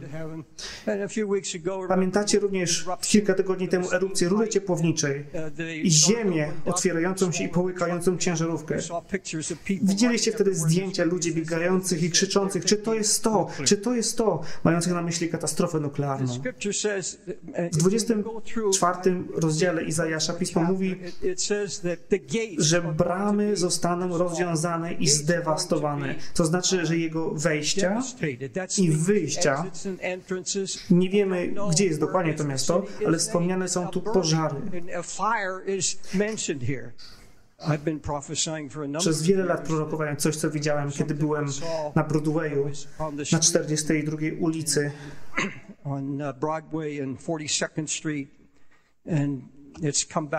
Wracało to do mnie wiele, wiele razy. Obraz tysiąca płonących pożarów w mieście, w którym żyjemy. Nie wiem, o które konkretnie miasto chodzi. Izajasz nie daje mu nazwy, ale mówi, że nastąpi nagłe i nieoczekiwane zniszczenie, które zmieni wszystko. Świat zmieni się w ciągu jednej godziny, Kościół zmieni się w ciągu jednej godziny oraz każdy z nas zmieni się w ciągu jednej godziny. To proroctwo nie ma na celu Cię przestraszyć. Jeżeli jesteś pewny, że jesteś zbawiony oraz tego, że jesteś pod krwią Chrystusa, odkupiony, wiesz, że jeżeli coś takiego się zdarzy, to czeka cię natychmiastowa chwała. Przechodzimy ze śmierci do życia. Tak jak apostoł Paweł powiedział, że nasze nastawienie umysłu powinno być skierowane na dziękowanie Bogu za ten świat, za nasze życie, ale preferowalibyśmy odejść i być z Chrystusem. To powinno być pragnieniem Twojego serca. Pismo mówi, że strach przed śmiercią jest zwierzchnością, terrorem. Paweł mówi, że żyłeś tak przez całe życie, ale Bóg nie chce, abyś już tak żył. On chce nas wybawić od strachu przed śmiercią i jeżeli poprzez ufność w Chrystusa i moc Ducha Świętego pozbędziemy się tego lęku, to nie będziemy się bać. Niezależnie od okoliczności i wiadomości, jakie dostajesz, takich jak ta. Będziesz tylko poruszony, by obudzić się na to, co Bóg mówi, że trzeba wykonać. Ale, ale nie chcę się zapędzać. Nie wiemy, gdzie to się stanie. Przede wszystkim ta godzina nadejdzie i cały świat się zmieni. Uczeni bibliści uważają, że rozdziały 24 i 25 Księgi Izajasza mówią o naszych czasach, o współczesności. Wydarzy się nagły kataklizm i Biblia, Biblia mówi o dumnych. Mówi o 26 dumnych w 5. Izajaszu The lofty, 26, the proud werset city 5. On bowiem poniża tych, którzy mieszkają wysoko. Burzy miasto wyniosłe, burzy je aż do ziemi. Następnie według proroka następuje zupełny chaos. Możesz teraz wyjść na ulicę w niedzielne popołudnie, w słoneczny dzień i powiedzieć, jak to się wydarzy, że w jeden dzień stanie się tak ogromne zamieszanie. Rząd i agencje nie będą, mogą nic, nie będą mogły nic z tym zrobić, nawet wtedy, gdy 11 września, kiedy 11 września przyszedł i doświadczył to miasto, przybyli ludzie z całego świata i Stanów Zjednoczonych, strażacy, policjanci i wolontariusze, rzesze ludzi, które pragnęły pomóc, ale pismo jest na temat tego kataklizmu bardzo jasne, że będzie on poza ludzką zdolnością do poradzenia sobie. Nawet teraz, gdy słuchamy naszych świeckich proroków, którzy mówią o tym, aby próbować się przygotować, ale nadchodzi dzień, w którym w ciągu jednej godziny społeczeństwo się zmieni. Cały świat się zmieni. Biblia mówi, że sprzedawcy będą płakać i lamentować, ponieważ nikt nie będzie chciał od nich nic kupić. Wszyscy będą sprzedawcami, ale nikt nie będzie kupcem. W zeszłym tygodniu dyrektor lub też CEO dużego funduszu inwestycyjnego wystawił swój 37-metrowy jacht na sprzedaż. Swój dom z 16 sypialniami w Aspen również został wystawiony na sprzedaż, ponieważ jego fundusze wysokiego ryzyka tracą na wartości i jest w poważnych kłopotach. A to wszystko stało się przez jedną noc. W tych czasach coraz więcej z tych funduszy i firm hipotecznych bankrutuje. Jesteśmy świadkami gigantycznych, potwornych zawirowań ekonomicznych. Ostrzegałem o tym z tej ambony w niedzielę równo rok temu przez, przez jedno lub dwa spotkania ostrzegałem o rynku kredytów hipotecznych. Mówiłem, że jeżeli kupujesz domy, aby odsprzedać zyskiem, ale nie wiesz jak to robić, nie jesteś agentem, to wyjść z tego jak najszybciej. Ostrzegaliśmy o tym. Mogliście się zastanawiać, dlaczego ostrzegałeś? Jaki był tego cel? Dlaczego po prostu nie poczekać, aż to się wydarzy? Dlaczego mamy żyć w strachu? Po co nakładać na siebie ten ciężar teraz? Ale pamiętajcie, co Jezus powiedział, kiedy pierwszy raz przepowiedział zniszczenie Jerozolimy. Powiedział, że to miasto będzie doszczętnie spalone. Powiedział, mówię wam to teraz, abyście, kiedy to się wydarzy, mogli uwierzyć. Uwierzyć, że istnieje Bóg, który tak kocha, że ostrzegł was. City is going to the ground and there won't be one stone left upon another in the To miasto będzie zniszczone i nie pozostanie kamień na kamieniu w świątyni. Jezus ostrzegał. Powiedział, jest powód, dla którego cię ostrzegam. Aby kiedy to się wydarzy i będziesz to widział, abyś zrozumiał, że jesteś kochany. Kiedy apostoł Paweł mówił o nagłym zniszczeniu, nazwał te informacje światłem. Powiedział, że jesteśmy członkami ciała, które chodzą w światłości, że otrzymujecie wgląd Ducha Świętego. Nie jesteście w ciemności, ani w niej nie chodzicie. Więc kiedy te wszystkie rzeczy przyjdą i wszędzie będzie panika, to coś się wtedy wydarzy w tobie przez Ducha Świętego i powiesz, mój Bóg mnie ostrzegł. To były prawdziwe słowa, które padły z ambony i byliśmy ostrzeżeni. Nawet jeśli w tych dniach dobrobytu nikt nie chce tego słuchać. Ja nie chcę tego słuchać. I tak jest tutaj. Ale powiem wam, dlaczego to przesłanie głoszone jest z dzisiejszego poranka, zanim skończę. Powiedział, że znikną sny. Dalej mówi, że muzyka zgaśnie, dźwięki cytr i gitar ustaną. Przyjdzie tak ogromna zmiana. Wszystko się zmieni na tym świecie w ciągu jednej godziny. Gdyby doszło do ataku nuklearnego na Jerozolimę lub Tel Awiw lub inne miasto w Izraelu, to już mówiłem wam o opcji Samsona. Mają system radarowy oraz środki obrony takie, że Gdy tylko wystrzelone zostaną pociski w kierunku Izraela, to w ciągu chwili, około minuty lub półtora minuty według niektórych ekspertów, pociski odwetowe uderzyłyby i zniszczyłyby każdego izraelskiego wroga. Kochani, powiem, powiem krótko. Dlaczego, dlaczego wierzę, że, że prorok Izajasz mówi o naszych czasach. Po pierwsze, przez wielką liczbę, przez rosnącą liczbę proroków, którzy ostrzegają o nadchodzącej apokaliptycznej chwili. Kiedy mówię o prorokach, nie mam na myśli tylko o kościelnych. Mówię o świeckich prorokach. Ponieważ Bóg posługuje się świeckimi prorokami. Chodzi o ekspertów, naukowców. Pamiętajcie, że w piśmie Bóg powiedział o Asyrii, że jest jego rózgą przeciwko Izraelowi, aby ich skorygować. Innymi słowy, że Asyria czyni jego wolę. Mówię przez Asyrię do mojego ludu. Pamiętacie także o Cyrusie. Pismo mówi, że jest, on, że jest on pogańskim królem. I kiedy dojdziesz do Amosa, który napisał o nim, że Bóg przez niego przemawiał, że Cyrus jest jego pasterzem i wykonuje Boże polecenia. Więc kiedy słyszę wszystkich świeckich naukowców, którzy nie są ludźmi Kościoła, ani nie są nawet religijni. Oni wszyscy mówią, że to wydarzenie jest już u drzwi. A co ze zmysłowością, co z nonszalancją, co z pościgiem za pieniądzem, złotem, chciwością? Wall Street stało się najbardziej chciwym i podłym źródłem chciwości w historii ludzkości. Narazili ten naród na tak duże ryzyko i długi, z których nie ma już wyjścia. A my żyjemy tuż obok. To zaledwie parę ulic od miejsca, z którego dzisiaj rano głoszę.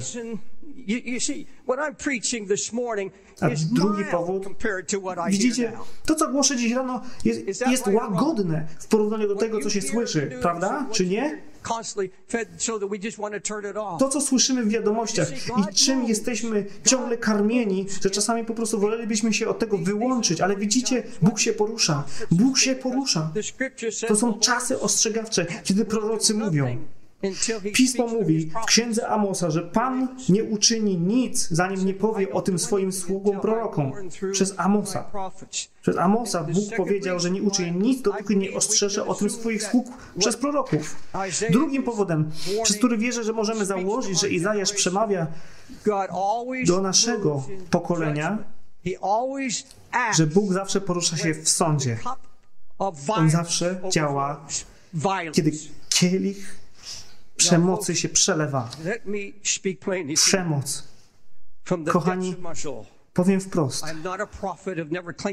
z głębi mojej duszy. Nie jestem prorokiem i nigdy nie mówiłem, że nim jestem. Jestem po prostu strażnikiem, jednym z wielu.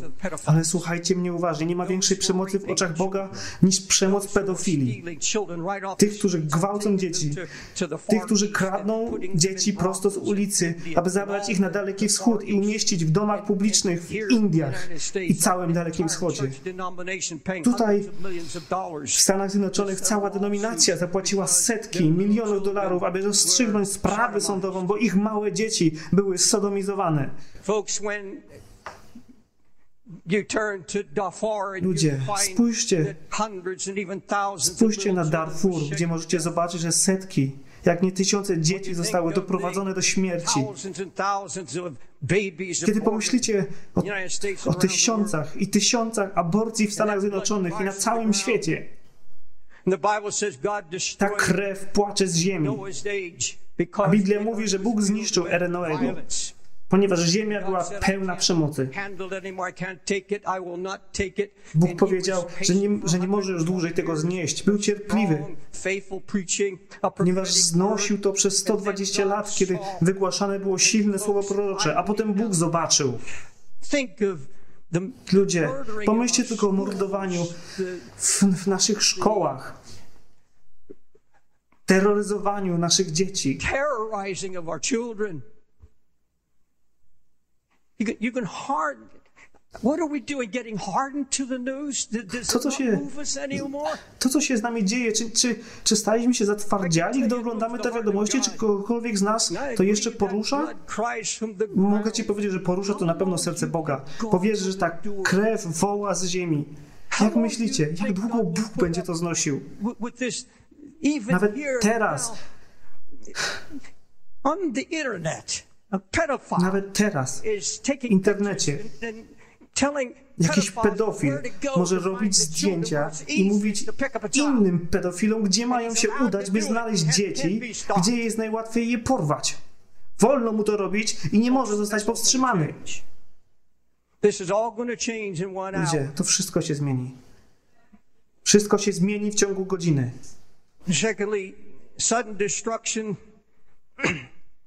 Po drugie, kiedy nadejdzie nagłe zniszczenie, is going to change.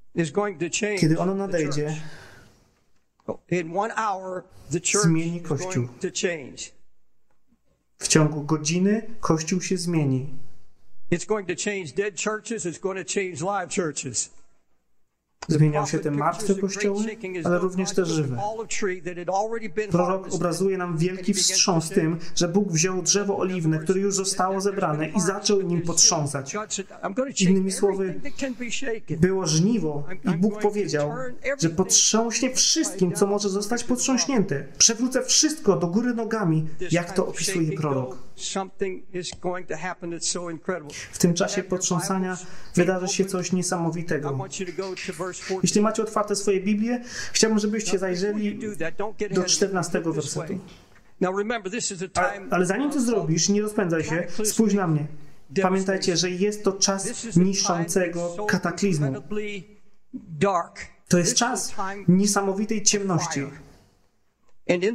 To jest czas ognia. I pośrodku tego, co się dzieje, co się dzieje z Bożymi ludźmi, co się dzieje w Kościele? Odstępstwo zmieni się w ciągu jednej godziny. Wszystko, co widzimy w ciągu jednej nocy, wszystko, co widzimy, że jest złe w Kościele, wszystko się zmieni. Ale w domu Bożym będzie przebudzenie.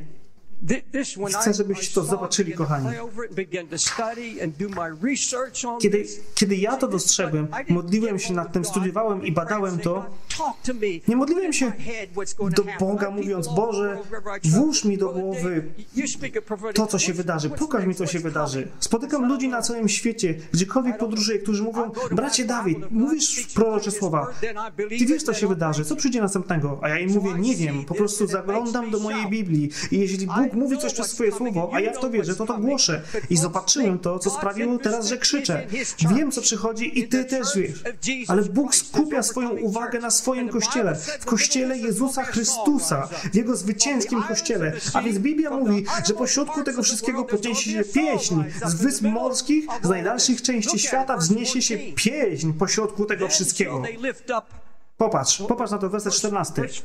Tam ci podniosą swój głos. O, no, Okej, okay, najpierw, najpierw na werset 13. Tak bowiem będzie pośród ziemi, pośród ludu, pośród ludu, jak przy otrząsaniu drzewa oliwnego. Odbędzie się wielkie potrząsanie. Co się dzieje przy potrząsaniu? Werset 14. Wtedy oni, tamci, podniosą swój głos, będą śpiewać dla majestatu Pana. Wykrzykną od strony morza. Dlatego wysławiajcie Pana pośród pożarów. Tłumaczenie dosłowne. Czy to słyszeliście? Z Twojej duszy teraz powinno wyjść Amen, ponieważ pośrodku ognia Bóg będzie miał ludzi, którzy nie będą panikować. Bóg będzie miał ludzi, którzy będą chwalić majestat wszechmocnego Boga. Powiedział, w ogniu będziecie śpiewać. Jest pieśń, która przychodzi do Kościoła Jezusa Chrystusa. Ludzie, nie, nie spadamy, my idziemy do góry. My idziemy do góry. Shall be a song in the midst of the fire. Będzie pieśń pośrodku ognia. Werset 16. Od krańców ziemi. Co słyszeliśmy, co? Nie płacz, nie jęk, Nie szemranie, nie narzekanie, nie agonię, ale usłyszymy pieśń pochodzącą z Chin, a potem z Indii. Usłyszymy jak wśród plemion afrykańskich z Darfur. Będzie pochodzić z każdego narodu, z każdej wyspy na morzu, ze Stanów Zjednoczonych, Kanady, z Ameryki Południowej, z najdalszych części świata. Słyszę pieśń. Tak mówi prorok. Słyszę ludzi, którzy stoją w obliczu nieszczęścia, którzy zdaje się, że, że nie mają nadziei pozornie. I jest tam pieśń. Jest wielki chór. Dzisiaj rano słyszeliśmy tutaj ponad 150 głosów śpiewających dzisiaj rano. Czy możecie sobie wyobrazić miliony, miliony ludzi na całym świecie śpiewających tę pieśń, kiedy nadejdzie ta godzina?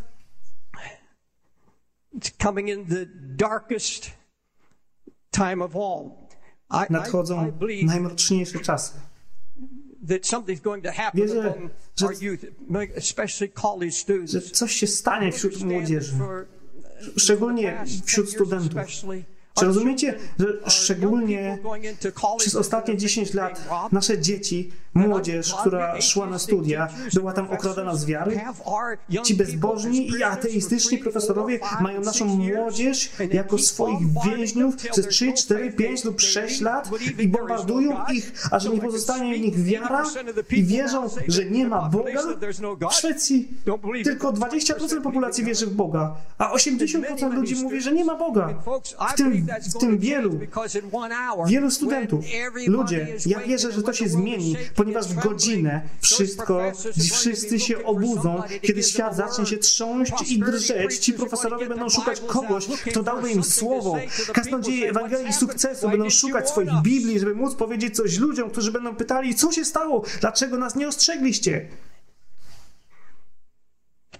But I believe that in that time, everything in college is going to change. Wierzę, że w tych czasach wszystko na studiach się zmieni. O tak. Widzisz, Ja nie mówię o końcu świata. To jest wciąż przed nami. Rzeczy się zmienią w ciągu godziny. Rozmawiamy o wydarzeniach przed Antychrystem. Of widzicie. Antychryst nie może dojść do władzy, dopóki nie zapanuje chaos. On musi wyłonić się z chaosu. Hitler wyszedł z chaosu. Antychryst wyjdzie z chaotycznego świata, ponieważ będzie miał pewnego rodzaju mądrość, daną mu demoniczną moc, która da ludziom jakiegoś rodzaju nadzieję. Mówię tu o świeckim świecie. Ludzie, to wszystko się zmieni. The Bible says we as individuals are going to change. Biblia mówi, że my pojedynczo się zmienimy. W godzinę nasz cel will życiowy no się, zmieni. Już nie będziemy mieć obsesji na punkcie swoich własnych problemów oraz różnorodności czy innych doświadczeń. Nie będziemy się już skupiać na sobie samych i na naszych problemach, jak poważne i wymagające by nie były. To jest bardzo jasne. Nie będziemy już się na nich skupiać. to wszystko się zmieni. no To, co kiedyś było dla nas cenne, już nie będzie miało swojej wartości.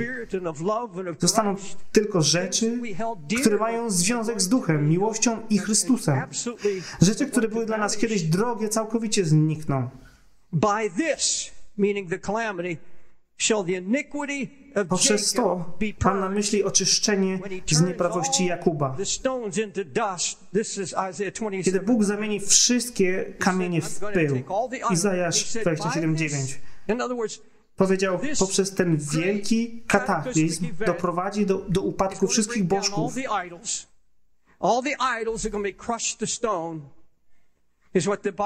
Wszystkie bożki zostaną roztrzaskane o kamień. To jest to, co mówi Biblia. To jest obietnica z księgi Izajasza 27, trampled to dust. rozdziału 27. Powiedział, że w tym dniu wszystkie bożki zostaną starte w proch. Ostatnią rzeczą, o której świat będzie wtedy mówił, będzie sport. Lubię sport, jestem fanem futbolu amerykańskiego. Ale wiecie co, już nie będzie, już nie będzie więcej 250 milionowych kontraktów w środku głodującego świata. it's all going to change. It goes even Wszystko się zmieni. Zmiana będzie nawet głębsza. Let me f- find it here in the scripture. It shall be Here- Here's where Pozwólcie, że to znajdę. Posłuchajcie, poważnie, be proszę. Izajasz master. 24:2 I będzie z ludem jak z kapłanem, ze sługą jak z jego panem, ze służącą jak z jej panią, z kupującym jak ze sprzedającym, z udzielającym pożyczki jak z biorącym jej, z lichwiarzem jak, jak z płacącym lichwę. Wszystko będzie zrównane do tego samego poziomu. Czy to prezydenci, czy światowi liderzy, czy biedni ludzie, wszyscy zmierzą się z tymi samymi problemami i warunkami. Nic już nie będzie miało względu na osobę.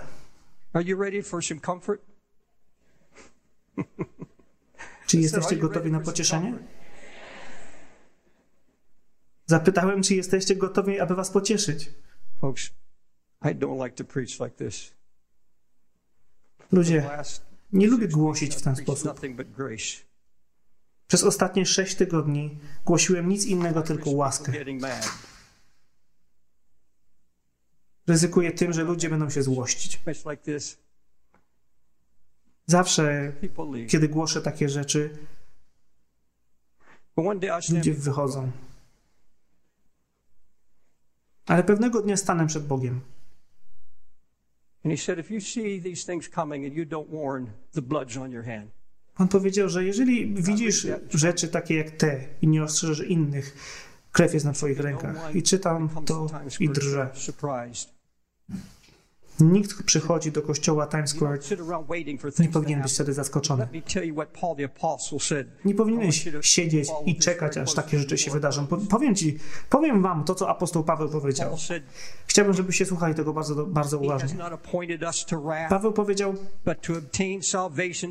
że Bóg nie przeznaczył nas na gniew, lecz abyśmy otrzymali zbawienie przez naszego Pana Jezusa Chrystusa, który umarł za nas, abyśmy czy, czy czuwamy, czy śpimy, razem z Nim żyli.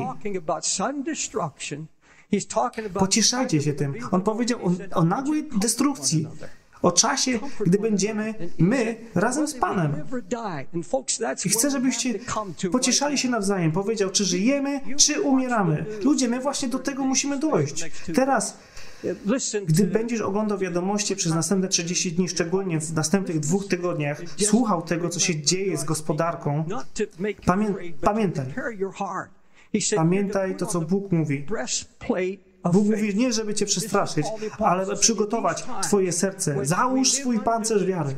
Apostoł Paweł powiedział, że w tych czasach, kiedy żyjemy w strachu przed pewną destrukcją lub mamy wiedzę o nagłej destrukcji, która przychodzi na ziemię, kiedy, kiedy zostało nam to powiedziane, zobaczyliśmy i usłyszeliśmy to, powiedział, że nie mamy drżeć ani się smucić, widząc smutek świata. Powiedział nie, macie się nawzajem pocieszać, rozmawiać ze sobą i mówić, że żyjąc czy umierając, jesteśmy z Panem.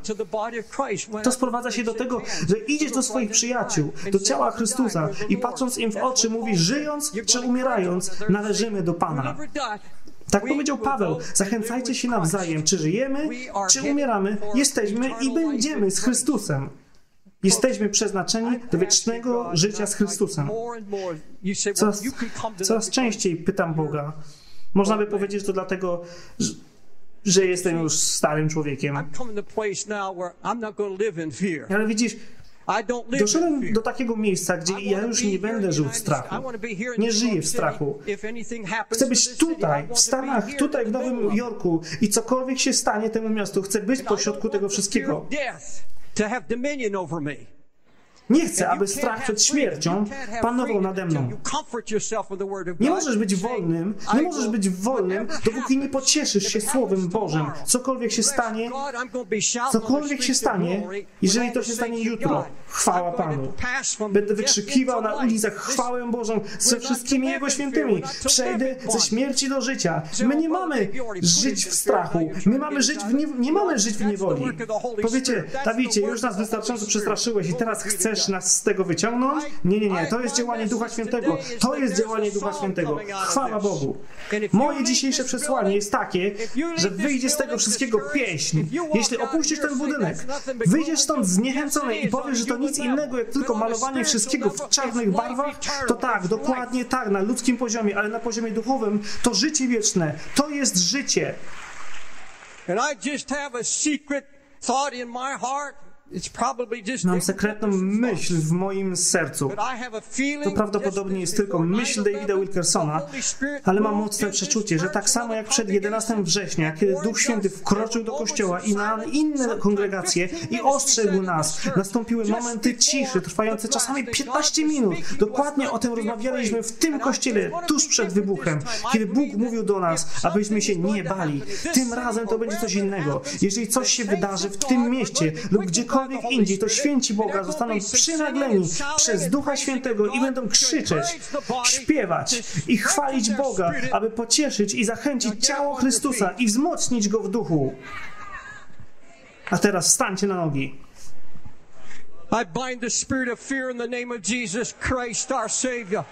Wiąże ducha strachu w imieniu Jezusa Chrystusa, naszego Zbawiciela. On nie daje nam ducha strachu, ale ducha miłości, mocy i trzeźwego myślenia. Ludzie, mam teraz ducha świętego na sobie. Mam go nad swoją duszą. On chce przyjść do ciebie i ożywić twoją duszę, usunąć strach z twojego serca. Młodzi ludzie, którzy jesteście w chórze i ci, którzy mnie słuchacie, jest przyszłość. Cały świat myśli, że nie ma przyszłości. Ludzie, to dopiero początek naszej przyszłości. To dopiero początek naszej przyszłości. Halleluja! Feel good. Czuję się dobrze.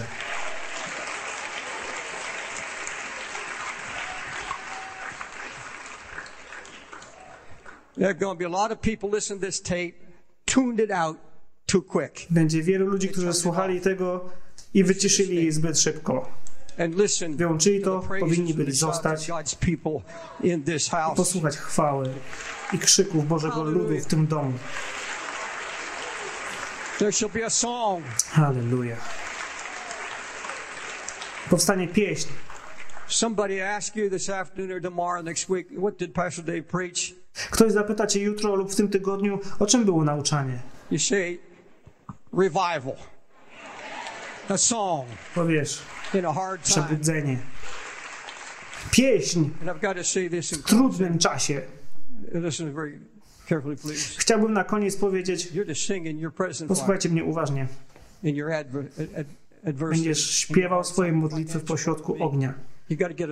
We wszystkich przeciwnościach, w problemach, czy to finansowych, czy jakichkolwiek innych. Dostaniesz pieśń.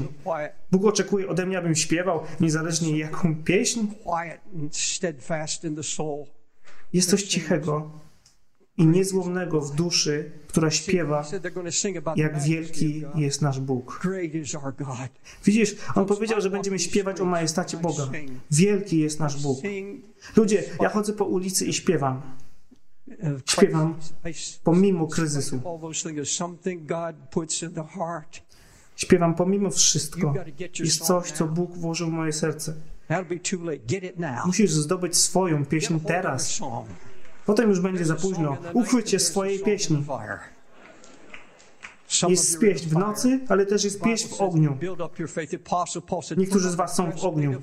Biblia mówi, zbuduj swoją wiarę. Paweł love." mówi, załóż swój pancerz wiary, miłości i nadziei. Praise God for the hope that is in our hearts. Chwała Panu za nadzieję, która jest w naszych sercach. Now, we have a, a space here in the front of the church. Mamy tutaj w kościele, które nazywamy, które nazywamy ołtarzem. Po prostu miejsce spotkania, kolejne miejsce spotkania Boga. Jeżeli przyszedłeś tutaj dzisiaj rano, to zapraszam Cię. Uh, Bóg do Ciebie przemówił. Widzisz- Bóg nie jest zainteresowany tym, że zmienisz swoje życie, życie przez, przez strach, ale przez nadzieję. I o to właśnie chodzi w dzisiejszym spotkaniu, o nadzieję. Przyszedłeś tutaj i Twoja wiara została zachwiana przez, przez kryzys w Twoim życiu. I mówisz, dobrze bracie, każdy ma swój kryzys, ale ja tutaj mówię naprawdę o naprawdę poważnej rzeczy, wobec której tylko Bóg może Ci dać Twoją piosenkę, Twoją pieśń. Czasem to się dzieje, czasem nazywamy to depresją. Jeżeli jesteś tutaj, w tym kościele i mnie słyszysz i potrzebujesz absolut, absolutnego dotyku Boga, aby Duch God, You need the spirit of fear to be broken in you. Aby duch strachu został złamany, żebyś mógł wyjść z tego budynku bez tego strachu. Może boisz się dlatego, że nie chodzisz tak blisko z Chrystusem, tak jak chodziłeś lub tak jak powinieneś. Może odpłynąłeś, może wszedłeś tutaj i nigdy nie doświadczyłeś tego, co ludzie nazywają nowonarodzeniem. I nigdy nie poddałeś swojego życia Jezusowi. Zapraszam Cię, abyś powstał ze swojego krzesła. Gdziekolwiek jesteś, możesz udać się do lobby i pokażę Ci, jak tutaj zejść. I będziemy się o Ciebie modlić. Możesz podchodzić nawet, jeśli, nawet jeśli nadal mówię. Jeżeli jesteś na balkonie, zejdź po schodach, będziemy prosić Boga o wielką, niesamowitą zmianę. Skoro wszystko się zmieni w jedną godzinę, to to może zmienić Ciebie w, następ, w ciągu następ, następujących pięć minut. Może zmienić to Twoje życie i Bóg może Cię oczyścić zmienić kierunek w życiu, dać nadzieję i życie do całego Twojego ciała, duszy i ducha. Ojcze w niebie, modlę się, abyś się poruszał w tym zgromadzeniu i abyś znalazł każdego, kto potrzebuje cudu zmieniającego życie. I ci, którzy będą wierzyć z nami, że ta zmiana nastąpi w imieniu, w imieniu Jezusa. Kiedy chór będzie śpiewał, dołącz do nas, będziemy się modlić i wierzyć Bogu dla Ciebie i z Tobą. Jeśli nie znasz Chrystusa, oddaliłeś się od Niego, to idźcie z tymi, razem z tymi, którzy tutaj podchodzą. Może wielu z Was tego poranka było zmartwionych i w strachu. Co zrobię? Jeżeli te wszystkie, te wszystkie straszne rzeczy się staną. Co mam zrobić z moim domem, moim kredytem hipotecznym i tymi wszystkimi innymi rzeczami? Bóg przychodzi z przesłaniem, zrzuć wszystkie troski na Niego, ponieważ troszczy się o Ciebie. Czy możesz sobie wyobrazić Boga, który, który stworzył cały kosmos? Nie tylko tę galaktykę, not this one galaxy, but you understand that there are millions and ale czy pojmujesz, ale czy pojmujesz, że są miliardy i miliardy galaktyk poza naszą wiedzą? Teleskop Hubble'a uh, odkrył miliardy światów. They're talking about billions of universes. Can you imagine? Endless. Możesz to sobie wyobrazić? Nieskończenie wiele. I Bóg, który utrzymuje to wszystko w porządku, nie miałby też utrzymać naszego życia w porządku? Dobry Boże.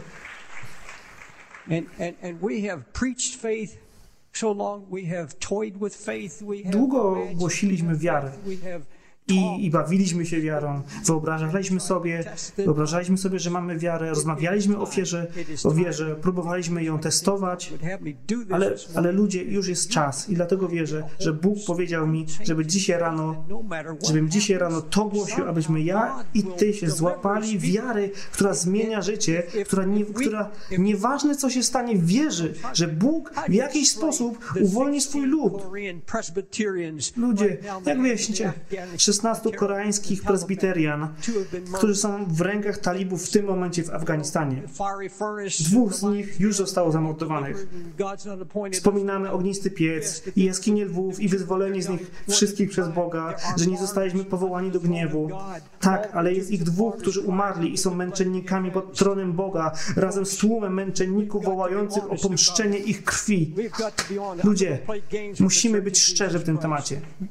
Nie zamierzam bawić się z Kościołem Kościołem Jezusa Chrystusa. Ja i Ty musimy być gotowi, aby umrzeć dla Chrystusa, jeżeli to będzie konieczne.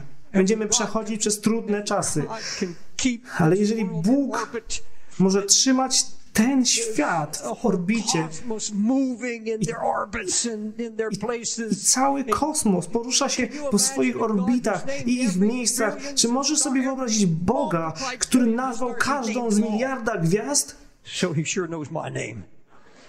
Na pewno, na pewno zna też moje imię. Zna moje imię i zna Twoje imię. Boże, pomóż nam uwierzyć Bogu i mieć tę, tą pieśń w naszej próbie. W imieniu Jezusa walczymy z wątpliwościami i niewiarą. I wiążemy tego ducha przygnębienia. Panie, pomóż nam stawić czoła tym dniom z odwagą Ducha Świętego. Ty jesteś silną wieżą. Możemy do Ciebie przybiec i być silnymi, i być bezpiecznymi. Jesteśmy bezpieczni w Chrystusie. Módl się razem ze mną. Panie Jezu, daj mi pewność w nadchodzących dniach. Ufam Tobie. Pomóż mi, Panie, abym zrzucił wszystkie troski na Ciebie. Przebacz mi moje grzechy. Przebacz mi moją niewiarę. Przyjdź, Duchu Święty. Podnieś mojego ducha. Włóż radość w moje serce i pieśń w moje serce. Pieśń chwały. Chwała. Chwała Twemu imieniu. Ojcze, już będę się modlił. Ojcze, przyjdź do tego zgromadzenia, poruszaj się po całym kościele. Niech ten dom będzie napełniony łagodnym Duchem Świętym. Holy Spirit. Breathe upon us now. Duchu Święty, natchnij nas, gdy będziemy wychodzić na światło słoneczne tego dnia. Uświadom nas, że to nie jest to słońce, którego my szukamy. Dziękujemy za nie, ale Panie, idziemy do miasta, gdzie Ty jesteś słońcem. Ty jesteś blaskiem dnia. Panie. Obetrzesz każdą łzę i wzmocnisz, wzmocnisz nas. Panie, oczekujemy our przyjścia. Oczekujemy rychłego powrotu Jezusa Chrystusa, naszego Pana chwały. Podziękujmy Mu, podziękujmy Mu za Jego wierność. Dzięki Ci, Panie.